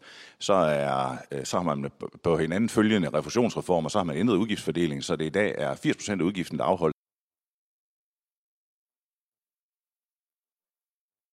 afholdt imellem kommunerne, den er på 500 procent, øh, sådan at de, det er de fattigste kommuner, der har de højeste udgifter, øh, og de har op til fem gange så høje udgifter som de rigeste øh, kommuner. Øh, og når en fattig kommune så skal finde pengene, skal de jo det andet sted i deres økonomi, og så kan de typisk gøre det på folkeskolen, fordi det er der, der ikke er minimumsnormeringer. Øh, spørgsmålet er så, øh, mit spørgsmål til dig, Mag, det er, og nu kan du kigge tilbage jo, i hvilket omfang tager det udligningssystem, vi, vi har i dag, som du siger, skal have en mindre revision, men i hvilket, øh, hvilken udstrækning tager det højde for de senere års udgiftsvækst og, og den udvikling, der er i, i uligheden på, i forhold til de veje forsørgelser, altså øh, førtidspension og seniorpension, som jo tidligere tilbage har været fuldt øh, statsligt finansieret øh, udgiftsposter. Og så tager vi lige et øh, spørgsmål med hernede fra højre. Ja, jeg skal prøve at begrænse mig. Det er svært, fordi der er mange øh, spændende emner inden for det her. Særligt budgetloven har jeg. Jeg kan lige præsentere mig. Jeg hedder Jesper, kommer fra Holbæk og sidder med i kommunalbestyrelsen der. Øh, det undrer mig sådan med budgetloven. Øh, der er flere forhold i den, og jeg ønsker virkelig, at den bliver evalueret. Øh, jeg kan tage sådan et eksempel med de særligt dyre enkeltsager, som er rigtig fint, at man får refusion for i kommunerne. Øh, når de så kommer tilbage, så kan man ikke bruge dem på det område, de blev brugt fra. Ja, så ryger de likviditetsbeholdningen. Men vores problem er ikke nødvendigvis likviditeten. Problemet er egentlig at yde service til borgerne, særligt de her sårbare øh, borgere. Så vi står egentlig og kigger på de her servicelofter hele tiden, og så henter vi sparekatalogerne fra, og her der kan vi se, at der er forebyggende indsatser, der også ligesom bliver sløjfet. Kunne man forestille sig, hvis man ville have sådan en budgetlov, at man for eksempel, når man vidste, man bruger det på forebyggende indsatser, så fjerner man service-rammekrav på det. Altså, så der ikke er noget loft, når det er forebyggende indsatser. Kunne man overveje, når pengene allerede er blevet brugt for ligesom at være inden for øh, velfærdsområdet og der refusion, at de så heller ikke gælder øh, som, som de der øh, rammer, som spager. Så, så man føler sig fastlåst, og, og det der med at tage ansvar øh, og få ansvar for egen styring ude i kommunerne, det ville jeg virkelig ønske, at man havde som sådan et tema, når man kunne evaluere en budgetlov. Og så stopper jeg her, så bliver jeg ved. Tak for det, og Niels Jørgen Mau, du får lov til at samle op, og så er der pause efterfølgende. Værsgo. Jo, tak. Ja, om, omkring det med, med, med senior, seniorpension og førtidspension, og hvordan det har udviklet sig med, med de varige forsørgelsesydelser, der kan man i hvert fald sige, at da man lavede 2020-reformen, der har man først lige vedtaget seniorreformen. Det var vist i januar, hvor, hvor reformen kom. Og det vil sige, at man har jo ikke kunne tage højde for øh, de udgiftsændringer, der skete. Så, så, det, så svaret er, at det er, ikke, det er ikke med i det nuværende system. Så kan man håbe, at nogle af kriterierne, som er i systemet, faktisk også dækker det. Altså nu var der lige de her kriterier med ikke beskæftiget mellem 20 og 59 år, som måske burde være en anden aldersgruppe. Ikke? De kan måske fange noget op omkring det. Men systemet er sat på et hårdt, en hård opgave her, fordi man har givet kommunerne det her finansielle ansvar for, for overførsler. Og der mener man er nødt til at se, hvordan udvikler det sig. Der kan være en vis substitution mellem førtidspension og seniorpension. Det er jeg klar over, så kan måske være noget, der dækkes ind der. Men der er helt klart en opgave at tage fat på der, og, og, og så lave en, måske ikke en lille justering i systemet, men noget lidt, lidt større, det, det vil jeg mene. Ja, med hensyn til budgetloven, øh, jeg kan godt følge dig det der med, det er lidt, tangerer lidt det, vi var inde på med investeringer. Hvis man kunne tage nogle områder ud og sige, øh, det holder vi udenfor øh, budgetloven, fordi her har vi faktisk behov for at lave en investering, eller her er noget, vi, vi gerne vi mener, der fremmer øh, vores øh, fornuftige udgiftsanvendelse på længere sigt. Altså det, men det er jo sådan, at når man har et system som, som budgetloven, som benytter sig af udgiftslofter, som har en bestemt definition, der er også kommet noget med, skal vi ikke, det skal ikke blive for nørdet, der er hovedkonto 5 og hovedkonto 6, og det er lidt afhængigt af, hvilken hovedkonto er udgiften på, om det er med i udgiftsloften. Så vil det jo være, når man har sådan nogle meget hårde styringsmekanismer. Og, men jeg, jeg mener godt, at man burde overveje, om man ikke kunne i nogle begrænsede, begrænsede områder Øh, fire en lille smule på den der meget egoistiske styring. Øh, det vil jeg mene, man, man sådan set havde, havde råd til. Øh, men det, det kræver nogle, nogle nærmere analyser naturligvis. Så. Tak for det. Vi øh, holder en kort pause på 10 minutter, så forsyn jer, og så er vi tilbage her klokken 10.55. Tak.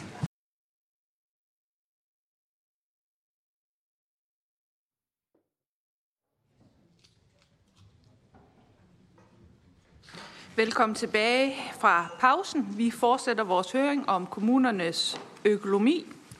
Jeg har lært det nu, at øh, dem, der skal tale i den næste halv, de lige sidder til den her side. Og øh, første oplæg efter pausen her, det er Morten Manø, der er cheføkonom for KL. Værsgo, Morten. Ordet det er dit. Tak for det, og også tak, fordi jeg må øh, komme her i dag og øh, deltage i den her spændende høring. Øh, jeg skal sige lidt om, øh, om kommunernes samlede økonomi og hvordan øh, rammevilkårene har udviklet sig øh, i de senere år, og måske også øh, sætte lidt fokus på, hvad det er, der er behov for øh, i de kommende år. Øh, og øh, jeg tror egentlig, jeg vil fortsætte der, hvor Mau han øh, slap. Han, han talte lidt om den her øh, Wagner-effekt, nemlig at når velstanden stiger, så stiger efterspørgselen også. Og man kan sige, at på en eller anden måde, så er der øh, i samfundsdebatten her øh, de senere år måske i virkeligheden to virkeligheder, to parallelle virkeligheder, som øh, i høj grad begge er sande. Den ene virkelighed handler om, at dansk økonomi har det rigtig, rigtig godt. Øh, vi har stadigvæk, også med de seneste tal, Danmarks Statistik kom med nu, en, en positiv vækst i vores BNP. Godt nok er det især medicinalindustrien, der driver det i øjeblikket, men vi har en positiv vækst i vores BNP. Der kom flotte nye beskæftigelsestal sidste uge, hvor beskæftigelsen igen stiger. Ledigheden stiger ikke så voldsomt, så det er særligt arbejdsstyrken, der stiger. Det er jo positivt. De offentlige finanser har det godt. Vi har en lav offentlig gæld. Vi har også på den lange bane et overskud på de offentlige finanser, så helt grundlæggende har vi en, en rigtig sund dansk økonomi, øh, øh, ret robust. Og på den anden side, så øh, er der nok ikke nogen, der ikke lagde mærke til i efteråret, at da kommunerne skulle lægge deres budgetter, så var, der, var det meget, meget svært at få de der ender øh, til at hænge sammen. Og hvad er det egentlig, det er et udtryk for? Ja, det ene er, at hvad kan man sige, det der også er øh, kapacitetspres i dansk økonomi, det handler ikke kun om penge, det handler også om hænder. Øh, og grundlæggende har vi, også med den vækst, vi har set i vores, øh, i vores, øh, i vores beskæftigelse, så har vi et pres på arbejdsmarkedet, både det private og det offentlige arbejdsmarked, i forhold til at finde tilstrækkeligt med hænder. Nå, men for at følge øh, Maus øh, tidligere pointe op, så er det nemlig helt rigtigt, at, øh, at vi her i Danmark har haft en, en udvikling siden 70'erne, hvor øh, det offentlige forbrug øh, per bruger nogenlunde har fulgt vores velstandsniveau per borger.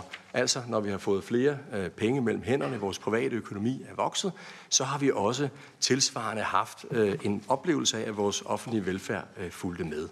Og det har sådan set været sådan, øh, det har været lidt op og lidt ned, øh, afhængig af hvilken periode man har kigget i, men ellers har det været sådan mere eller mindre siden øh, 70 og frem til 2009-10 stykker.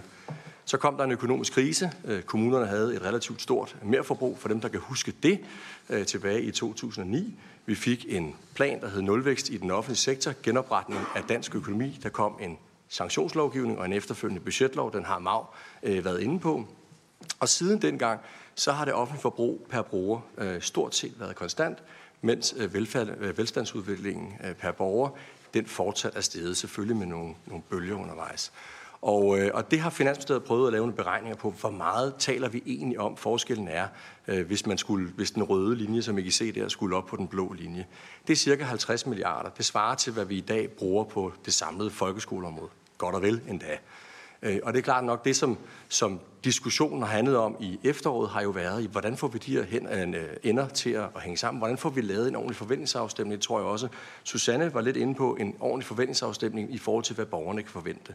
Fordi grundlæggende er det jo ikke en diskussion om, hvorvidt den skal være høj eller lav, den røde, men det er et spørgsmål om, at der er en sammenhæng mellem de rammer, øh, der bliver stillet øh, øh, til rådighed, og så, og så det øh, serviceniveau, man kan, man kan levere så er det klart nok, at det her det, det var den offentlige sektor samlet set, det er det offentlige forbrug. Det dækker jo både stat, regioner og, øh, og kommuner.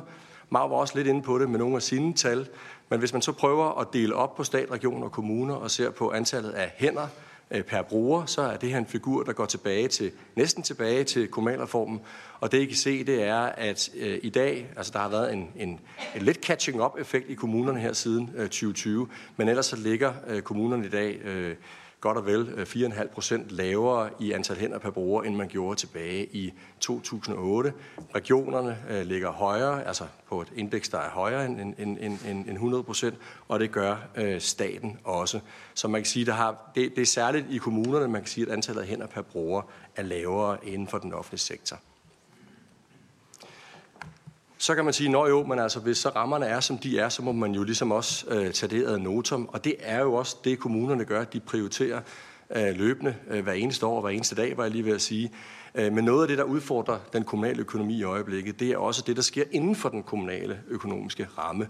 Øh, og jeg har bare taget nogle tal med her, der illustrerer udviklingen på det specialiserede socialområde, altså det øh, udsatte børn- og ungeområde og det specialiserede øh, voksenområde.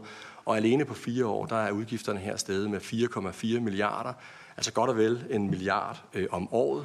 Og øh, nu har vi ikke nogen regnskaber endnu for 2023, men vores forventning er, at, at når vi får regnskabet for 2023, så vil vi se en vækst på i omegnen af 1,5 milliard alene på de her to områder øh, til sammen. Og det er klart nok, øh, det skal så øh, sammenholdes med øh, det, vi kalder det demografiske træk. Altså, når der kommer flere børn og flere ældre, så er der jo en, har der været i nogle økonomiaftaler i træk, Øh, der har det været sådan, at, øh, at pengene følger med i takt med, at der kommer flere børn og flere ældre. Det demografiske træk er cirka 1,2 milliarder, og hvis man så har en vækst på 1,5 milliarder, så er det klart, så vil kommunerne sidde i deres budgetlægningssituation og have en oplevelse af, at nogen har sagt til dem, at der følger penge med til flere børn og flere ældre, og så tager de de penge, og så flytter de dem over på det specialiserede øh, socialområde, og så kan de ikke rigtig få enderne øh, til at hænge sammen. Den specialiseringstendens gælder ikke kun på øh, socialområdet, den gælder sådan set også på vores øh, undervisningsområde. Øh, hvis vi ser på, øh, øh, hvor store udgifterne har været til, til specialundervisning, altså specialklasser og specialskoler, så har der fra 2019 til 2023 været en vækst på halvanden milliard på det område alene. Og det vil sige, selvom at der er tilført ressourcer til folkeskolen, den generelle folkeskole, så er en hel del af de ressourcer altså blevet kanaliseret over i, i specialundervisningen i enten specialklasser eller, eller specialskoler. Og det betyder sådan set, at når man kigger på det samlede grundskolebudget, altså det vi samlet set bruger på folkeskoler, frie og private øh, skoler, så udgør specialundervisningsbudgettet nu over en fjerdedel, cirka 26,3 procent, og det dækker, øh, eller det bruges på cirka 6,5 procent af det samlede antal elever. Og i den periode her har man, fordi man har flyttet ressourcer fra almenområdet over på specialområdet, så er øh, den gennemsnitlige udgift per elev faldet med cirka 1000 kroner per elev. Øh, og det er klart, det vedrører så øh, ja, cirka 93,5 procent af de elever, der går i vores, i vores skoler. Så det er klart, det er noget, der, der udfordrer os øh, helt øh, grundlæggende så må man sige, det vi, det vi prøver øh, med den diskussion, som KL's bestyrelse også har forsøgt at, at rejse, det er, at den her samfundskontrakt ved at være lidt udfordret. Altså den kontrakt, der handler om, at vi øh, har en universel velfærdsmodel. Vi betaler en relativt høj øh, skat her i det her land. Vi forventer så også, at vores velfærdssamfund i et eller andet omfang tager sig af nogle af de opgaver, som, som vi betaler skat til. Og nogle af de tendenser, vi kan se, øh, øh tegner et billede af, at, at der i hvert fald er nogle udfordringer for den der samfundskontrakt. Øh, hvis vi ser på øh, andelen af elever, som øh, går i friskoler eller private øh, grundskoler, så øh, dengang kommunalreformen den blev etableret i 2007 og 2008, der kunne man se, at, øh, at selvom man var i en lavindkomstfamilie, eller en mellemindkomstfamilie, eller en højindkomstfamilie, så var det næsten den samme andel af forældrene, der valgte, at deres børn skulle gå i en fri eller en privat skole. 13 procent for lavindkomstfamilierne, øh, 14 procent for mellemindkomstfamilierne og 17 procent for højindkomstfamilierne mere eller mindre tæt på det samme. Øh, hvis vi ser øh, skoleåret 2022-2023, så kan I se, at det er stadigvæk 13 procent for lavindkomstgrupperne, det er lidt højere for mellemindkomstgrupperne, men noget højere øh, for højindkomstgrupperne. Og den her figur vil være endnu tydeligere, hvis jeg kiggede på deciler, altså delte familierne op i 10 lige store indkomstdeciler. Tilsvarende kan man se, at vi også har en kraftig vækst i antallet af sundhedsforsikrede. Der var en periode for en 5-10 år siden, hvor det skete igennem arbejdspladsen, men det vi kan se nu, det er også privat tegnede sundhedsforsikringer, som stiger ret markant i de her år. Øh, og når vi spørger øh, borgerne om deres forventninger til velfærden fremadrettet, så der er jo rigtig, rigtig mange af den slags undersøgelser, så det er ikke fordi, jeg skal referere den her, men der er i hvert fald en hel del af undersøgelserne, som peger i retning af, at man er en lille smule bekymret for det tilbud, man kommer til at se om 5 og 10 år, sammenlignet med det, øh, man har i dag. Så på den måde, øh, så kan de to virkeligheder godt hænge sammen. Altså den, den stærke danske økonomi på den ene side, men også nogle kommuner, som har en oplevelse af, at de øh, sidder i en prioriteringsopgave hver eneste år i forbindelse med budgetlægning for at få de der øh, ender øh, til at hænge sammen. Og så inden det bliver for meget øh, sort og dystopisk, så vil jeg også bare lige minde om, at, øh, at, øh, at kommunerne jo at driver en effektiv velfærdssektor og laver utrolig mange omstillinger. Og at vi nogle gange så har at vores billede af vores velfærdssamfund, det bliver lidt skabt af nogle sager i medierne, det kan være en sag på en skole, det kan være en sag på et plejecenter, eller det kan være en sag et helt øh, tredje sted. Men hvis man ser på øh, dem, der bruger vores velfærdstilbud, jamen så er det sådan, at 86 procent af forældrene øh, i, til, til børn i dagtilbud, de er tilfredse. 81 procent af modtagerne i ældreplejen, de er tilfredse. 77 procent af borgerne i botilbud, altså på det specialiserede socialområde, er tilfredse. Og sådan kunne man ligesom tage dem alle sammen. Så altså, når man spørger dem, der bruger vores velfærdstilbud, så er de grundlæggende rimelig godt tilfredse med det, de får. Tak for Tak for det, Morten. Jeg åbner op for spørgsmål for udvalgsmedlemmerne. Øh, vi tager Ken og efterfulgt af Hans Andersen. Tak for et op, godt øjeblik, Morten. Jeg godt tænke mig lige at vende den, du var inde og, og bemærke til starten. Altså et af økonomi, noget andet er ledige hænder i fremtiden i vores velfærdssystem, når vi bliver flere ældre og flere børn og færre på arbejdsmarkedet.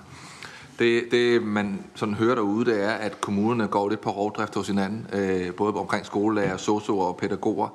Hvordan får, vi, øh, hvordan får vi medarbejderne til vores kommune? Så laver man nogle tiltag, der gør, at så får pædagogerne en times ekstra forberedelsestid, eller man giver noget bedre løn til sosu-eleverne og sådan ting. Problemet er bare, at på den lange bane, det er jo en ond spiral at gå i gang med. Øh, og, det, og det skruer jo bare op for, at kommunerne lige pludselig lander i en økonomisk situation, som øh, er uholdbar. Har du, altså, hvad, hvad har I af tanker bag den, den, øh, den problematik? Og vi tager Hans Andersen med. Værsgo, han. Tak for det. Øhm, der er ingen tvivl om, at, at i kommende år, så er der en udfordring med arbejdskraft. Der er en udfordring i, at vi hele tiden skal drive kommunerne øh, så effektivt som overhovedet muligt, for at, øhm, for at få penge til at strække længst muligt. Har I øh, tiltag på hele øh, arbejdet med at rulle kunstig intelligens ud i kommunerne? Altså, fordi det, her kunne der være en fordel i, at øh, man ligesom havde et system, og ikke alle 98 kommuner nu skulle til at opfinde, øh, hvordan man betjente den enkelte borger øh, med AI, men at det var KL, der ligesom tog føretrøjen på, for der er altså et potentiale her, som er øh, mere påstå temmelig stort. Værsgo, Morten. Tak for det. Øh, I forhold til, øh, til Kents kommentar, altså det, det er jo noget, vi har kunne konstatere. Øh, der kom jo også en lov om minimumsnummeringer, og øh, da det viser sig, at der ikke var pædagoger nok, jamen, så begynder man jo at, at tilbyde øh, nogle bedre vilkår for at, at, at kunne opfylde øh, det, det lovkrav, der er på minimumsnummeringer. Det har været diskuteret i, i det, der hedder KKR-regi, af flere omgange, og det, der vel i virkeligheden er pointen, det er, at kommunerne skal have en ordentlig dialog omkring det, fordi det kan ikke nytte noget, at vi laver den onde spiral, som, som du er inde på, Ken. Så det, det, det, er der noget, der er, det er noget, der er fokus på. Og til Hans, i forhold til, til arbejdet med, med kunstig intelligens, Altså, jeg tror, øh, at punkt et, øh, så er det jo en teknologi, som, øh, som kan gå hen og blive en game changer, ligesom tidligere teknologier øh, og jo også en teknologi, som vi skal udnytte øh, på en klog måde, både som du siger systemmæssigt, men jo virkelig også til at være, øh, være åbne over for, om en del af vores arbejdsgange kan løses på en anden måde. Det kræver så også, at noget, nu, nu sidder vi jo med Folketingets indrigsudvalg, det kræver så også noget, noget mod i forhold til, hvad er det, vi så er villige til at bruge AI til. Øh, fordi kan vi bruge det som sagsunderstøttende, for eksempel på, i vores jobcenter, i, for vores socialrådgiver på det specialiserede socialområde øh, og andre steder, der vil vi have brug for, at øh, der er noget opbakning til, at det er den vej, vi går. Men der er ingen tvivl om, at, at teknologien er jo en medvirkende, kan være en medvirkende faktor til også at lægge en dæmper på den rekrutteringsudfordring, som, øh, som vi står med. Og det, forfølger, det forfølger vi også fra KL's side, undskyld. Så har vi et spørgsmål for Birgitte Vind, efterfulgt af Ole Birk. Tak for det. Øh, du åbner jo, øh, tak for dit oplæg, du åbner op for rigtig mange debatter i virkeligheden. Ikke? Nu prøver jeg lige at, bare lige at gribe ned i en af dem. Øh, og det handler om folkeskolen. Og specialundervisningstallene er jo, er jo rigtig triste, men, og det er desværre ikke noget nyt. Det har faktisk set slemt ud i mange år. Trods det, vi så har prøvet at skabe inklusionsmiljøer og, og hive børnene hjem til, til almenområdet, så, så er det bare eksploderet øh, stadigvæk. Men, men noget af det, jeg gerne vil ind omkring og høre dig sige noget mere om, det er omkring øh, udvikling på privat friskoleområdet, som jo ganske rigtigt udfordrer sammenhængen også øh, lige nu. Og vi ved jo alle sammen, at der er kommuner, og det er noget af det allersværeste som kommunalpolitiker, det er at lukke små skoler. Det er puha, det får man mavepine over, søvnløse netter, ikke? Men, men det er jo dyrt at drive meget små skoler. Men vi ved jo også, at når vi så lukker dem, så, øhm, ja, så sker der nogle gange det, der kommer en friskole eller en privatskole. Og det er jo sådan set billigere for kommunen i og for sig, og koblingsprocenten er, hvad ligger den på nu, det kan jeg ikke engang huske, ligger den på 70, 75? Ja, øhm, så, så kunne du sige noget om, om det regnestykke, øh, og så holder vi lige alle værdierne ud om versus folkeskole, privatskole, men, men hvad er der på spil i den sammenhæng? Øh, fordi øh, det ser vi jo desværre, det er jo noget af det, vi, vi jo, nogle politikere kan godt blive lidt bekymret over, hvis, hvis vi bare lader det gå den vej. Tak. Værsgo, Ole. Ja, tak. Øhm, hele den her debat handler jo sådan i høj grad om at, ligesom at, at få en rolle som dem, der er blevet underprioriteret igennem mange år. Og så vælger du så starttidspunktet 2008, for det er fra det tidspunkt i din graf om brugere, øh, hænder per bruger, der vælger du en graf, der starter i 2008. For det er fra det tidspunkt, at kommunerne de begynder at skulle stramme op. Og det er jo begrundet med, at i årene forud for 2008, der er det offentlige forbrug i kommunerne, det går græsat. Og det øh, overholder ingen aftaler, som den daværende regering laver med KL om, hvor meget, mange penge man må bruge.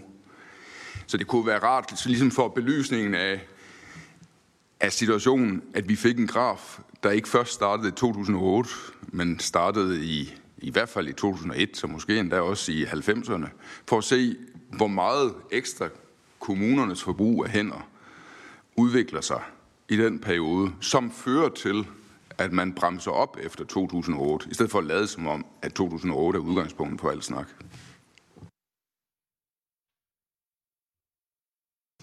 Tak for det. Øh, I forhold til folkeskolen, det er rigtig nok, det er jo en, det er jo en kæmpe diskussion, øh, og man kan sige for, for, øh, for 5-10 år siden, da, da man virkelig også lukkede mange folkeskoler, der var det jo især, man kan kalde dem protestskoler, der opstod, og det var dengang det, der drev væksten, kan man sige, i forhold til frie og private skoler. Det er ikke helt det samme billede, vi ser nu. Altså nu er det i virkeligheden mere, nu siger jeg, et fravalg af, af det tilbud, man har, den folkeskole, man har, og så prøver man at søge hen til nogle frie og nogle private skoler. Det er også derfor, vi kan se, at befordringsudgifterne stiger ret markant i øjeblikket, også fordi man både bruger specialskoler mere, men i virkeligheden også frie og private skoler. Øh, og det er klart, altså, du siger det med økonomien i det. Ja, jeg tror altså ikke, der er særlig mange kommunalpolitikere, der sidder og tænker, at det er økonomisk fordelagtigt for os ikke at drive en folkeskole, så lad os prøve at se, om vi kan, nu siger jeg, skubbe børnene over i en anden, et andet type tilbud. Øh, også fordi, man kan sige, der er jo heller ikke de samme krav til de frie og private skoler i forhold til at tage socialt ansvar. Øh, og det, jeg tror ikke, der er nogen kommuner, der har lyst til at sidde med nogle folkeskoler, hvor dem, de elever, man så har tilbage, det er dem, der har aller, allermest behov, og kun dem. Øh, så det, det, det tror jeg simpelthen. Jeg tror ikke, det der regnstykke, jeg håber ikke, det bliver, det bliver lavet øh, særlig mange steder. Ole, du siger så det her med øh, valget af startår. Øh, altså det er, det er, det er sådan, uh, det startår af valg, fordi kommunalreformen trådte kraft i 2007. Øh, og fordi man lavede en ret stor OK, altså overenskomst, øh, per 1. april 2008, hvor man flyttede utrolig meget rundt på nogle lønsatser. Så man kan, det er meget, meget svært at lave den her opgørelse, hvis du skal tilbage til 2007. Så kan du bruge øh, det, der hedder den offentlige beskæftigelsesstatistik i Danmarks Statistik. Den går tilbage til Røde Kongens tid, så skal man lige korrigere for nogle opgaver, der er blevet flyttet mellem sektorerne. Men i virkeligheden, så øh, kan du sige, at den vækst, der var for alvor i kommunerne, det var lige efter kommunalreformen. Der var der en meget, meget kraftig vækst. Det var også derfor, at man øh, lavede øh, både sanktionslovgivning og sådan set også budgetloven. Det var fordi, man havde et mere forbrug i 2009 på, på 5,5 milliarder. Så hvis jeg havde været rigtig, rigtig streng, så havde jeg startet i 9 eller i 10, fordi så havde det virkelig været et stort fald. Det gjorde jeg sådan set ikke. Jeg gik tilbage til kommunalreformen, så tæt på, at jeg kunne komme til kommunalreformen.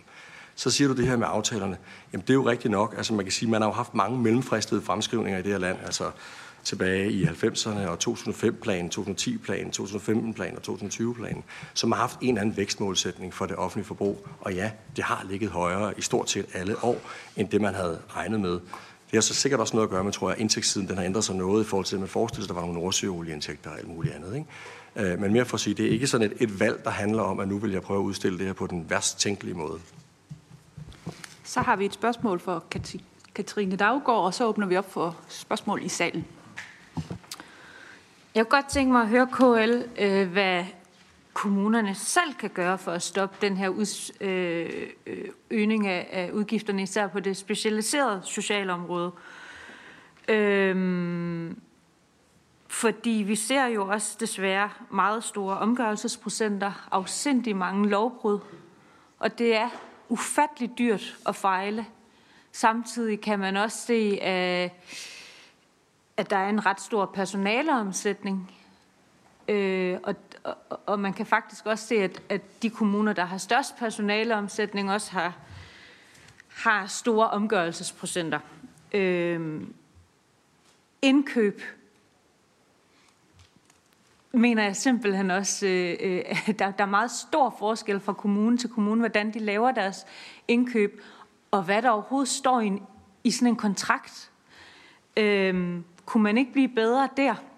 Også i forhold til opfølgning. Øh, og så synes jeg i det hele taget, at mange af de her øh, øh, udsagn om, at der mangler penge hele tiden, øh, går meget på synsninger og kommuners oplevelser, og meget lidt på data og fakta.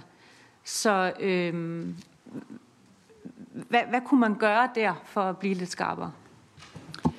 Jeg kan se, at der er flere, der tegner sig ind. Det går lidt ud over spørgsmålet på kommunernes udligning, Katrin Daggaard, men øh, vi ser, at Morten øh, kan følge op. Øh, per Husted, hvis du kan gøre det kort, og så tager vi et spørgsmål med hernede fra salen. Lige Jamen, det var egentlig en lidt refleksion over den diskussion, vi havde omkring statistikmanipulering, var jeg var lige ved at, det vil jeg da nok sige, det bliver en ret dårlig diskussion, hvis man sidder og slår hinanden i hovedet med det. Fordi det er jo faktisk ikke mit indtryk, at da vi før kommunesamlægning, at vi havde et overforbrug der, for der, der tror jeg, at vi skal prøve at dykke ned i, i udvalget i forhold til de tal, og måske også bede KL om det, så vi får en, en ordentlig diskussion om det, i stedet for, at der, at der bliver stå, sået tvivl om, om hensigterne hos KL. Og vi tager lige et spørgsmål med ned fra salen. Øh, ja, tak for et, for et godt oplæg. Øh, oplægget præsenterer jo det billede, som kommunerne, det der er gældende på tværs af kommunerne, det som kommunerne, kan man sige, oplever og er ens. Øh, men der er også stor forskel på de 98 øh, kommuner, og, og når man sidder nede i, i salen til de kommunale topmøder, så er, så er den ofte delt i to lejre. Der, der er en stor gruppe af kommuner, som er udfordret på, på finansiering, og nu har der været fire borgmester på, med, med et oplæg i dag, som er i den kategori. Og så er der nogle kommuner, der er udfordret på servicerammen, og det er jo fordi, de har finansiering og har en, en stor likviditet. Og det er jo noget af det, som KL de sådan prøver at spænde hen over. Men, og mit spørgsmål til, til Morten er, udfordrer det ikke den politiske kommunikation, både i forhold til Folketinget og også i forhold til borgerne, når man skal skrive hen over, om der egentlig er penge nok, og det er servicerammen og budgetloven, der er problemet, eller hvorfor er det, man skal ud og lukke en skole og et plejehjem? Øh, og, og måske kan man også se nogle af de andre spørgsmål i det lys. Ja, jeg skal prøve at svare på dem. Øh, Katrine, du spørger til, hvad kan kommunerne selv gøre på det, på det specialiserede socialområde. Jeg tror, øh, for dem af jer, der har læst Tranes-rapporten øh, fra sidste år, og der, nu kommer der også en Tranes-rapport lige om lidt, en endelig afrapportering, så er det blevet ret tydeligt, at, at altså en ting er, at du har en rammelov, som serviceloven den er, men i virkeligheden så bliver den fortolket meget, meget, meget, meget stramt, blandt andet også af vores ankestyrelser og socialtilsynene. Og det gør faktisk, at råderum på det specialiserede socialområde ikke er særlig stort øh, for de enkelte kommuner. Det er ikke, fordi man ikke i et vist omfang kan styre udgifterne, men Tranes peger, altså Tranes udvalget peger på, at det er meget, meget vanskeligt for kommunerne at fastlægge et serviceniveau, og også efterfølgende kunne følge op på det serviceniveau. Så er du inde på det her med, med indkøb. Altså det er jo rigtigt nok, det har jo også været en, en del af diskussionen, at en hel del af de her pladser, øh, dem køber kommunerne jo i andre kommuner, eller altså på, på, på enten øh, egne, eller egne eller andres botilbud, eller private botilbud. Øh, og det er rent nok, der er jo nogen, der simpelthen har lavet øh, sådan en, en indkøbspolitik for det, og, øh, og, og, og prøver at skille ad, sådan, så dem, der har forstand på det socialpolitiske, tager sig af det, og dem, der har forstand på det kontraktlige, tager sig af det.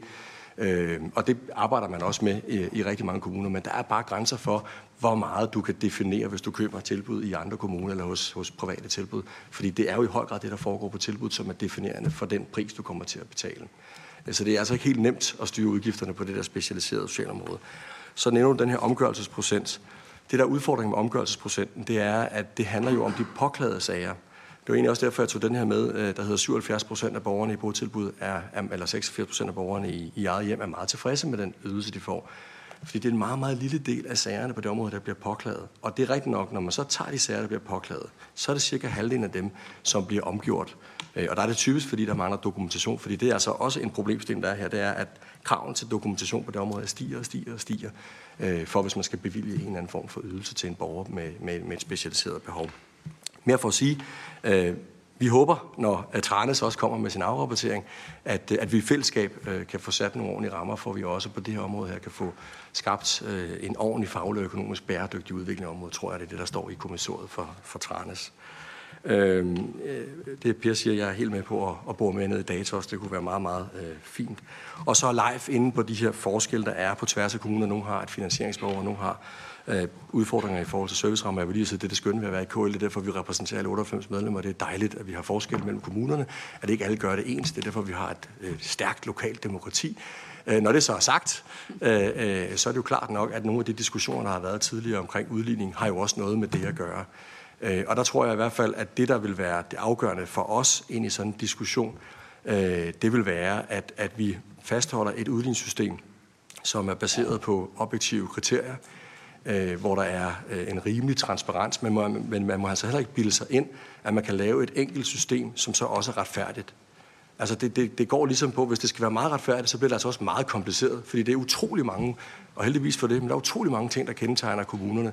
Så vi skal også passe på, at vi ikke går for partielt ind i den her diskussion, fordi udligningssystemet det bliver nødt til at være summen af alle de mange kriterier, der indgår. Det skal gerne passe nogenlunde med kommunens samlede udgiftsbehov, men vi må ikke tro, at vi skal sidde og lave særordninger ind i udligningssystemet. Gør vi det, så risikerer vi også, at den mulighed, som kommunalbestyrelserne har i det ganske land for at prioritere på tværs, den forsvinder. Øh, så det skulle være, det skulle være et svar til det. Tak for det, øh, Morten, og tak for oplægget. Jeg har fundet ud af, at jeg er meget dårlig til at styre tiden, men jeg gør alt, hvad jeg kan. Den næste oplægsholder, det er Arne Ullum, der er chefredaktør for NB Økonomi, en nicheportal inden for økonomisk øh, politik. Så værsgo til dig, Arne. Tak for det.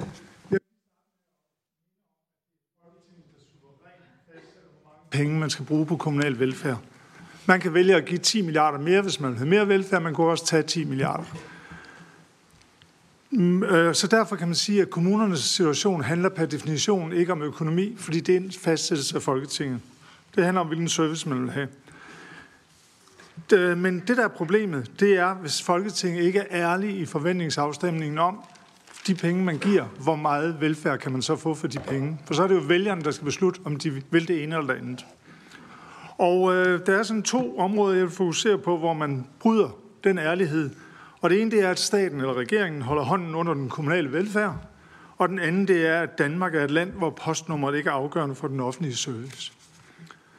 Og man kan sige, at øh, den grundlæggende fortælling er, at regeringen holder hånden under velfærden, takket være dækningen af det der demografiske pres, selvom sandheden den er, at økonomiaftalerne kun dækker omkring 35-45 procent af opdriften, hvis man ser på både demografi og opdriften på de specialiserede områder. Så man kan kort sige, sandheden er, at øh, kommunerne de skal effektivisere for cirka et par milliarder kroner om året, 0,7 procent. Nu kommer Morten lige med lidt lavere tal for væksten på det specialiserede område, men det er den niveau for at overholde servicerammen. Det er sådan den der objektive virkelighed. Så er der den anden fortælling, det er, at Danmark er for lille til store forskelle, og at postnummeret ikke afgør, hvilken service borgerne får. Og her er det altså vigtigt at skelne mellem to typer af øh, lighed. Fordi den ene lighed, det er på de enkelte serviceområder, altså på tværs af kommunerne, og så er der den lighed, der er mellem kommunerne, sådan, hvis man ser samlet på, hvor mange penge de har til service. Og hvis vi lige starter med øh, de enkelte serviceområder isoleret set, så prioriterer kommunerne meget forskelligt. København bruger næsten dobbelt så meget per ældre på pleje end Sydjurs. Herning bruger tre gange så meget på sport og idræt end Sorø, bare for at nævne to eksempler. Og det er faktisk nogle forskelle, som jeg mener, man ud fra et velfærdssynspunkt skal være rigtig glade for. Fordi det sikrer, at hver kommune bruger de offentlige velfærdskroner optimalt ud fra de lokale prioriteringer. Men det giver selvfølgelig også nogle store forskelle, når vi ser på serviceniveauet på enkelte områder på tværs af landet. Og så er det jo, at Folketinget bliver fristet til at fastlægge minimumstandarder og detaljerede kvalitetsstandarder. Og det mener jeg har to problemer indbygget i sig. Den ene det er, at hvis man ser det ud fra et flertal af borgerne i en kommune, så vil den slags diktater fra Folketinget jo reducere værdien af velfærden, fordi hvis nu Folketinget tvinger kommunerne til at ansætte flere pædagoger, men man i den enkelte kommune har vedtaget, at man hellere vil bruge pengene på sport og lavere skat, jamen så bliver de borgere altså mindre tilfredse. Så siger jeg altid, jamen øh, Folketinget betaler jo. Udfordringen det er altså bare, at hvis I forestiller jer, at I vil have ens serviceniveau på alle områder på tværs af landet, så skal I sådan finde et sted mellem 30 og 40 milliarder kroner. Øhm, så er der den anden del af det, det er den der med ligheden, generel ulighed mellem kommunerne. Altså fortællingen er jo det der med, at Danmark er for lille til store forskelle, og så kommer den der med, at udligningsreformen øh, fra 2020, den sikrede i den grad det. Det må jeg bare sige. Det mener jeg er en falsk melodi. Øhm, hvis vi prøver at kigge på forskellen i serviceniveau, og, og det er sindssygt svært at regne ud det her, fordi når vi har så dårligt et udligningssystem, så man kender faktisk ikke udgiftsbehovet øh, bare ret præcist. Men der er markante forskelle i Danmark. Og her er det centrale spørgsmål jo simpelthen, når vi snakker udligning, hvor meget bedre service skal en kommune med skattestærke borgere have og få sociale problemer, for det føles normalt ad, sammenlignet med en kommune med skattesvage borgere og mange sociale problemer. Og der er faktisk helt valide argumenter for, at de, som betaler mest i kommuneskat i kroner og øre, får mere i service. Præcis ligesom der er rigtig valide argumenter for, at kommunerne bør tilbyde samme service. Men det er et spørgsmål, Christiansborg skal afgøre. For det er det, udligningen burde handle om. Og så kommer vi jo til udligningssystemet, som jeg opfatter som et meget stigende problem. Fordi i den ideelle verden, så skulle det være sådan, at teknikken i udligningssystemet viste, hvor mange penge en kommune, ud over sine skatteindtægter ved en landsgennemsnitlig skatteprocent, havde brug for, hvis den skulle levere sådan nogenlunde gennemsnitlig service til sine borgere. Og så skulle I ind i Folketinget beslutte for, hvor stor forskel skal der være på rige og fattige kommuner. Så vil det være fair and square. Og øh, det er selvfølgelig alt sammen under forudsætning af alle de der beregninger i udligningssystemet, at alle kommuner er gennemsnitligt effektive. Og så kommer vi til problemet, det er, at udligningsreformen øh, og reformen i 2020, det er simpelthen noget magtværk rent fagligt set. Øh, tiden den tillader ikke mange detaljer eller slides, og, øh, men i den, øh, i de øh, slides, jeg har fået udleveret, der har vi lavet nogle links til artikler, hvor I kan se mere om det. Og hvis der er nogen af jer i udvalgene, som tænker, det her vil jeg gerne høre mere om, så sætter jeg bare kaffe over, og så skal jeg gerne komme forbi. Vi har i Danmark en udligningsgrad på både skat og udgift på, på helt op til 95 procent. Oven i det får mange kommuner, svage kommuner, øh, tilskud, som jo reelt betales af de skattestærke kommuner. Og hvordan hænger det så sammen med, at vi har så store forskelle? Og den helt enkle forklaring, det er simpelthen, at vi har fået et udligningssystem, som er smækfyldt med fejl, som gør det til lotteri, og derfor får nogle kommuner by accident for mange penge, og nogle får øh, for få penge. Og jeg vil egentlig sige, at den mest sammenligning, gode sammenligning, jeg har, det er dengang i 80'erne, hvor vi havde et selskabsskattesystem med en procentsats på 50. Og så var det kombineret med et væld af tilfældige fradragsordninger. Og nogle af dem, de stammede faktisk fra varelager og nedskrivninger under 2. verdenskrig, som så overført, ført, videreført og gav nogle store skævheder. Det betød, at skatteprocenten var tårnhøj. Det skræmte alle internationale investorer væk. Men de reelle skattebetalinger, de var meget lave, og det reducerede udligningen eller overførselen fra rig til fattig. Det er definitionen af et møg dårligt system, fordi man får alle ulemperne og ingen fordele. Og jeg vil så ønske, at jeg kunne sidde her og fortælle jer, jamen det er den og den og den kommune, der får for meget, og den og den, der får for lidt. Men sagen er simpelthen, at mængden af fejl i vores udligningssystem og håndholdte tilskud og alt muligt mærkeligt, det gør det reelt i mine øjne umuligt at sige, hvem der får for meget og hvem der får for lidt. Så kan man sige, at øh, hvad er så årsagen til, til det lotteri? Det var, at da man ville rette op på det skæve system i 2020, så løste man ikke de grundlæggende fejl. Man lyttede simpelthen ikke til eksperterne. Man valgte politisk at sidde og fordele håndholdte tilskud, og øh, det var meget sådan nogle synsninger om, hvem man i forhandlingslokalet synes fik for lidt og for meget. Og det giver rigtig store problemer at lave det på den måde. Fordi det er sådan, han har altså sagt børnelært om, at hvis man ændrer en skævhed i det, sådan et økonometrisk system ved at lave nogle indgangstilskud, jamen så kan det godt ske, at man lige det år får det til at ramme der, hvor man gerne vil ramme, men så fortsætter det jo bare med at køre skævt, og det er det, vi oplever øh, sker nu. Og skævheden, den øh, rammer enormt tilfældigt. Der er jo nogle kommuner, som vinder lige så meget på karusellerne, som de taber på gyngerne, og så går det stort set lige op, og så er de i virkeligheden ligeglade med, at den bagvedliggende udregning er pælskæv. Og så er der især en række lande og yderkommuner, som taber på næsten alle skævhederne, som jo altså vokser år for år, og det vil de fortsætte med. Lige nu ser vi, at der er 10-15 kommuner i Danmark, som ikke kan udnytte deres serviceramme, og jeg tror, at det tal vil stige til op mod 25, inden vi når 27-28. Og øh, der er jo ikke nogen partier, der ønsker de her skævheder. Og det er også derfor, vi ser, at særtilskudspuljen den bare vokser og vokser.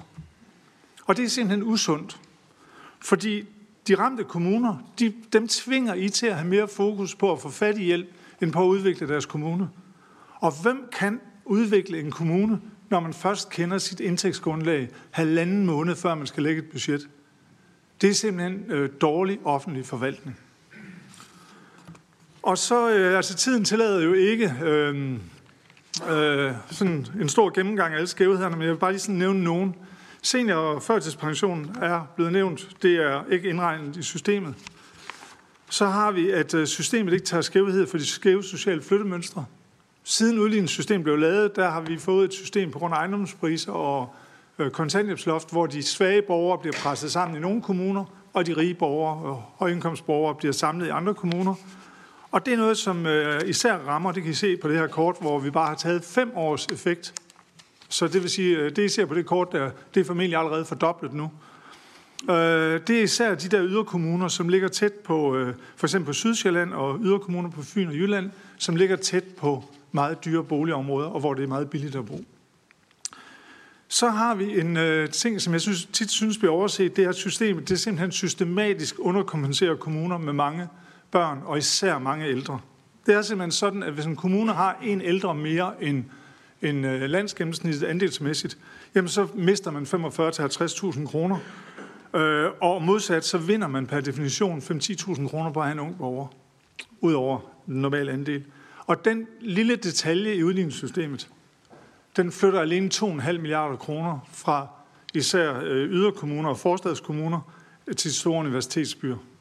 Og det er aldrig nogen, der egentlig har forholdt sig til, om det var ønsket, at man skulle underkompenseres for ældre. Endelig så er der en øh, betydelig skævhed i, at kommunerne ikke får dækket deres udgifter ved at give vækst til erhvervslivet, fordi de får i stedet en andel af selskabsskatten. Og der er den 20 kommuner, som får gevinst og får betalt deres udgifter til erhvervslivet. Og det er dem, der har finans, medicinalvirksomheder og energivirksomheder og øh, hovedkontor for de store firmaer. Og derfor øh, har jeg også drillet Ole Vind lidt med, at det er virkelig tude dumt, at han giver så meget plads til øh, produktionsvirksomheder i Hedensted. Fordi øh, det er bare udgifter for kommunen, og der er ingen øh, indtægter på det. Den her slags, øh, slags skævheder, øh, det giver jo sådan ifølge den økonomiske teori ineffektivitet, og det gør det, fordi øh, øh, altså de kommuner, som uden grund får for mange penge, de har altså en tendens til at blive mindre effektive, mens de kommuner, som ved et tilfælde får for få penge, jamen de bliver nødt til at skære benhårdt på for eksempel forebyggelse og folkeskole, og det skader sådan set hele samfundet. Så samlet set får vi mindre ud af den enkelte velfærdskrone, når vi har sådan et lotterisystem inde i billedet. Og så er der en anden ting, det er, at når man ikke kan se den objek- en objektiv opgørelse af kommunernes udgiftsbehov, så er det simpelthen så svært at afgøre, om en kommune er effektiv eller ej.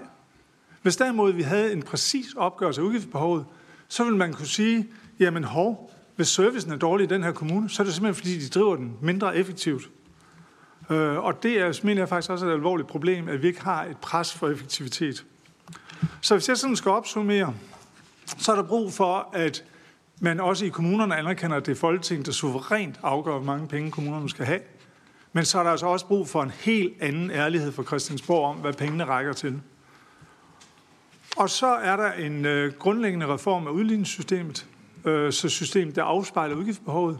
Og det gør nemlig, at så bliver det meget, meget tydeligt, hvilke forskelle i skat og service, som skyldes en fordelingspolitisk beslutning, I har truffet på Christiansborg, og hvilke forskelle, som skyldes lokale valg, altså ældrepleje versus sportsudgifter eller børnepasning, og hvilke der skyldes, øh, at man har valgt for eksempel at have lavere skat.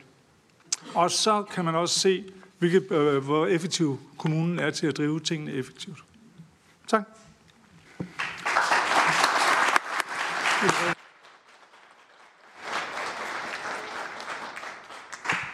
Tak for oplægget, Arne. Jeg skal høre, om der er spørgsmål fra udvalgsmedlemmerne, ellers så går vi til salen. Så er der åben for spørgsmål. Vi har et hernede og et heroppe.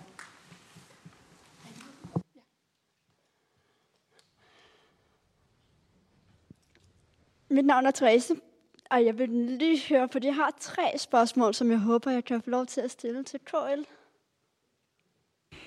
Vi øh, har gang i Arne Ullum nu, og er slut med KL, Therese. Jeg havde lige... Øh, der var et rigtig åbent for spørgsmål tidligere. Men du har mulighed for at fange Morten her, tror jeg, bagefter. Han nikker, så øh, fang gerne Morten efterfølgende. Ja, tak. Vi har et spørgsmål lidt længere over, Per, og så springer vi herover bagefter. Vil du lige markere igen? Her. Hej, jeg hedder Stine Eising, og jeg kommer fra Forenet Kære, som leverer øh, velfærdsydelser til kommunerne. Øh, og jeg tænker lidt, fordi øh, jeg synes, vi taler meget af det der A- og B-hold også i kommunerne, og man, vi nævner det også selv i forhold til øh privatskoler og flere søger der. Så kunne man ikke sådan øh, rent økonomisk stille private og kommuner lige på øh, specialskolerne, eller på, hvad hedder det, på privatskoler, så, øh, så de også kan få tilskud til at inkludere, øh, så øh, alle de elever ikke skal sidde og, øh, og kun er belastet over i den kommunale skole. Og så øh, sådan generelt, så taler vi slet ikke øh, udbud, øh, at kommuner måske kunne spare nogle penge ved at sætte i udbud, højne en kvalitet, og samtidig faktisk dermed øh, have deres selvstyre intakt, fordi de 100% kunne sætte de øh, kriterier. Øh, så jeg synes, øh, øh, der er mange ting, der ligesom går igen for jer, der, der fremlægger her, men jeg synes, at vi, vi glemmer noget meget væsentligt og, og byder de private markedskræfter ind. Tak for det, og vi tager et spørgsmål med hernede fra. Erik Bindorf, Svendborg Kommune. Arne, tak for et super godt oplæg. I den sammenhæng så er jeg nysgerrig på, om øh, du tænker, at de problemer, du skitserer, de kan håndteres ved at, at, at kigge på udligningsordningen og fintune den, eller om det i virkeligheden kalder på en mere grundlæggende øh, revurdering af det kommunale finansieringssystem. Jeg tænker blandt andet på, altså hvis man nu ser selskabsskatterne, hvordan de falder, og, og det vil komme til at, at være enormt skævt fremadrettet. Øh, er løsningen på det justeringer i udligningsordningen, selvom jeg tænker, det er absolut nødvendigt, at den kommer, men er det nok? Bør vi ikke også kigge på selve finansieringssystemet i sin helhed? Og måske Arne kan tage en tredje med dernede i midten også. Kasper Olesen fra Katamene. Arne, den øh, planche, du havde med omkring øh, forskel i serviceniveau, er det ikke sådan, er det ikke den form for planche og det budskab, der ligger lige præcis i den, der er med til at gøre hele den her debat rigtig vanskelig? Fordi den er nemlig regnet ud for, hvor mange kroner blev der brugt per borger. Jeg kunne se, at Langland og Ærø, Ærø de stod som dem med rigtig godt serviceniveau. Jeg tror, hvis du tager til Langland og Ærø, så vil de sige, at sådan ser virkeligheden i hvert fald ikke ud. Øh, bare for at komme med et eksempel, der er nemlig, at der er nogle andre, der har været inde på det før. Kæmpe store kommunale forskelle. Hvis I tager Frederiksberg Kommune, hvad jeg så lige, de er 8,7 kvadratkilometer, de har syv folkeskoler. De kan sagtens klasseoptimere, hvis det er det, de vil, fordi øh, børnene de kommer altid til at være en del af, det er altid i nabolag, de vil komme til at gå i skole. Vi har seks folkeskoler i Kataminde. Vi har 206 kvadratkilometer. Hvis vi skal til at flytte nogle børn for, at øh, der skal klasseoptimeres, så kommer der jo til, altså så er det jo ikke deres lokalsamfund, de kommer til at være en del af. Derfor er vi dyre på folkeskole. Så når det er, at vi går ind og kigger bare på kroner og øre per borger, er det så ikke der, hvor det er, at vi ikke tager forskellen på de forskelle, der faktisk er i et lille land. Værsgo, Arne. Du får hele to minutter til at svare. Ja. Der var den. Øh, altså det omkring udbud, øh, min, øh, det har jeg ikke nogen holdning til, fordi jeg har ikke nogen politiske holdninger. Det er et, øh, et politisk spørgsmål langt hen ad vejen. Men du kan sige, det jeg sagde omkring øh, uklar, øh, øh, uklarhed omkring øh, behovet for effektiviseringer, der er det jo et af redskaberne, som måske vil komme i brug. Så lige omkring øh, udligningsordningen og selskabsskat, jamen, altså jeg tror, at øh, altså udligningssystemet er ligesom en bil, der ikke har været til service i 15 år. Og det vil sige, at øh, man kan altid diskutere, om man bare skulle skrotte den og bygge en ny, eller om man skal i gang med at reparere den. Øh, så, så, så det er sådan lidt en tilgang. Jeg tror, det der er allervigtigst på kort sigt, det er, at man sætter en finansieringsudvalg i arbejde igen og får kortlagt, hvor store er problemerne, hvor mange kommuner øh, bliver ramt ensidigt af fejl og mangler, øh, og så øh, får det arbejde sat i gang her i starten af 24, så det ligger klar, når I skal diskutere den udligningsreform, der skal træde i kraft i 29, øh, som del af boligskatteforliget. Så er der omkring øh, selskabsskatter. Jamen altså sagen er jo, at øh, man er nødt til at kigge selvfølgelig også på øh, finansieringsstrukturen i kommunerne. Men, men, øh, men grundlæggende så tror jeg, at man skal passe på med at hive enkelte elementer ud, fordi der er simpelthen så mange fejl, at øh, måske dem, der ikke får ret meget selskabsskat, de bliver overfavoriseret på nogle andre punkter. Det ved vi reelt ikke. Vi ved bare, at når der er så mange tilfældigheder, så er der nogen, der bliver ramt af alle minuserne, og nogen, der bliver ramt af alle plusserne, og nogen, hvor det stort set går lige op. Og så, øh, Kasper, du øh, hørte ikke min store disclaimer, hvor jeg sagde, hele problemet ved at se på forskellene i serviceniveauer, det er, når vi ikke har noget reelt opgørelse af en kommunes udgiftsbehov, så bliver de opgørelser meget skæve. Og når man har så mange håndtildelte særtilskud, så bliver det hele endnu mere uklart. Men, øh, men vi ved fra nogle af de kommuner, som ikke er påvirket af de ting, at de der med, at der cirka er 25 procent i forskel i, hvad penge man har til service øh, i forhold til udgiftsbehovet, det holder nogenlunde stik. Men ikke hvis du går ned og kigger på enkelte kommuner. Tak for det, Arne. Vores sidste oplægsholder i dag, det er Niels Højberg, som er ledelsesekspert ved, ja, det hedder det fortsat, Kronprins Frederik Center for Offentlig Ledelse. Så værsgo til dig, Niels. Ordet det er dit. Tusind tak. Øhm, og hvad centret kommer til at hedde fremad, det ved vi ikke rigtigt. Men øh, vi har fødselsdag den 23. maj, og så tror jeg, at vi, vi ved, hvad vi kommer til at hedde. Tak for muligheden for at sige lidt om en anden vinkel på øh, de prioriteringsdiskussioner, der foregår i kommunerne, fordi det, jeg vil sige noget om, det er, hvordan prioriteringen af det politiske arbejde, det foregår i kommunalbestyrelserne. Og grunden til, at øh, jeg kan det, er, at vi på centret sammen med KL og sammen med andre gode parter, kommunaldirektørforeninger og andre, har undersøgt, hvordan det er at være kommunalpolitiker i dagligdagen. Øh, vi har gjort det ved at spørge borgmestrene, vi har spurgt øh, kommunaldirektørerne, og vi har spurgt alle valgte kommunalpolitikere, øh, med fire års intervaller, hvordan de oplever den politiske prioritering. Og det skal jeg lige prøve at give jer nogle, nogle indspil på, hvordan det ser ud. Det er jo klart, at mit afsæt, eller afsættet for at snakke om kommunal prioritering, jo er det, det billede, som jeg mener, både Morten og Arne øh, tegner korrekt. Altså, at der er tale om, at den demografieffekt, som kommunerne nu får prioriteret, knap nok, der, den dækker ikke det udgiftspres, der er i kommunen, så der er fortsat en prioritering, der går på, at hvis man vil opretholde standarden, så skal man fortsat finde udgifterne på de store serviceområder, skole, ældre og børnepasning.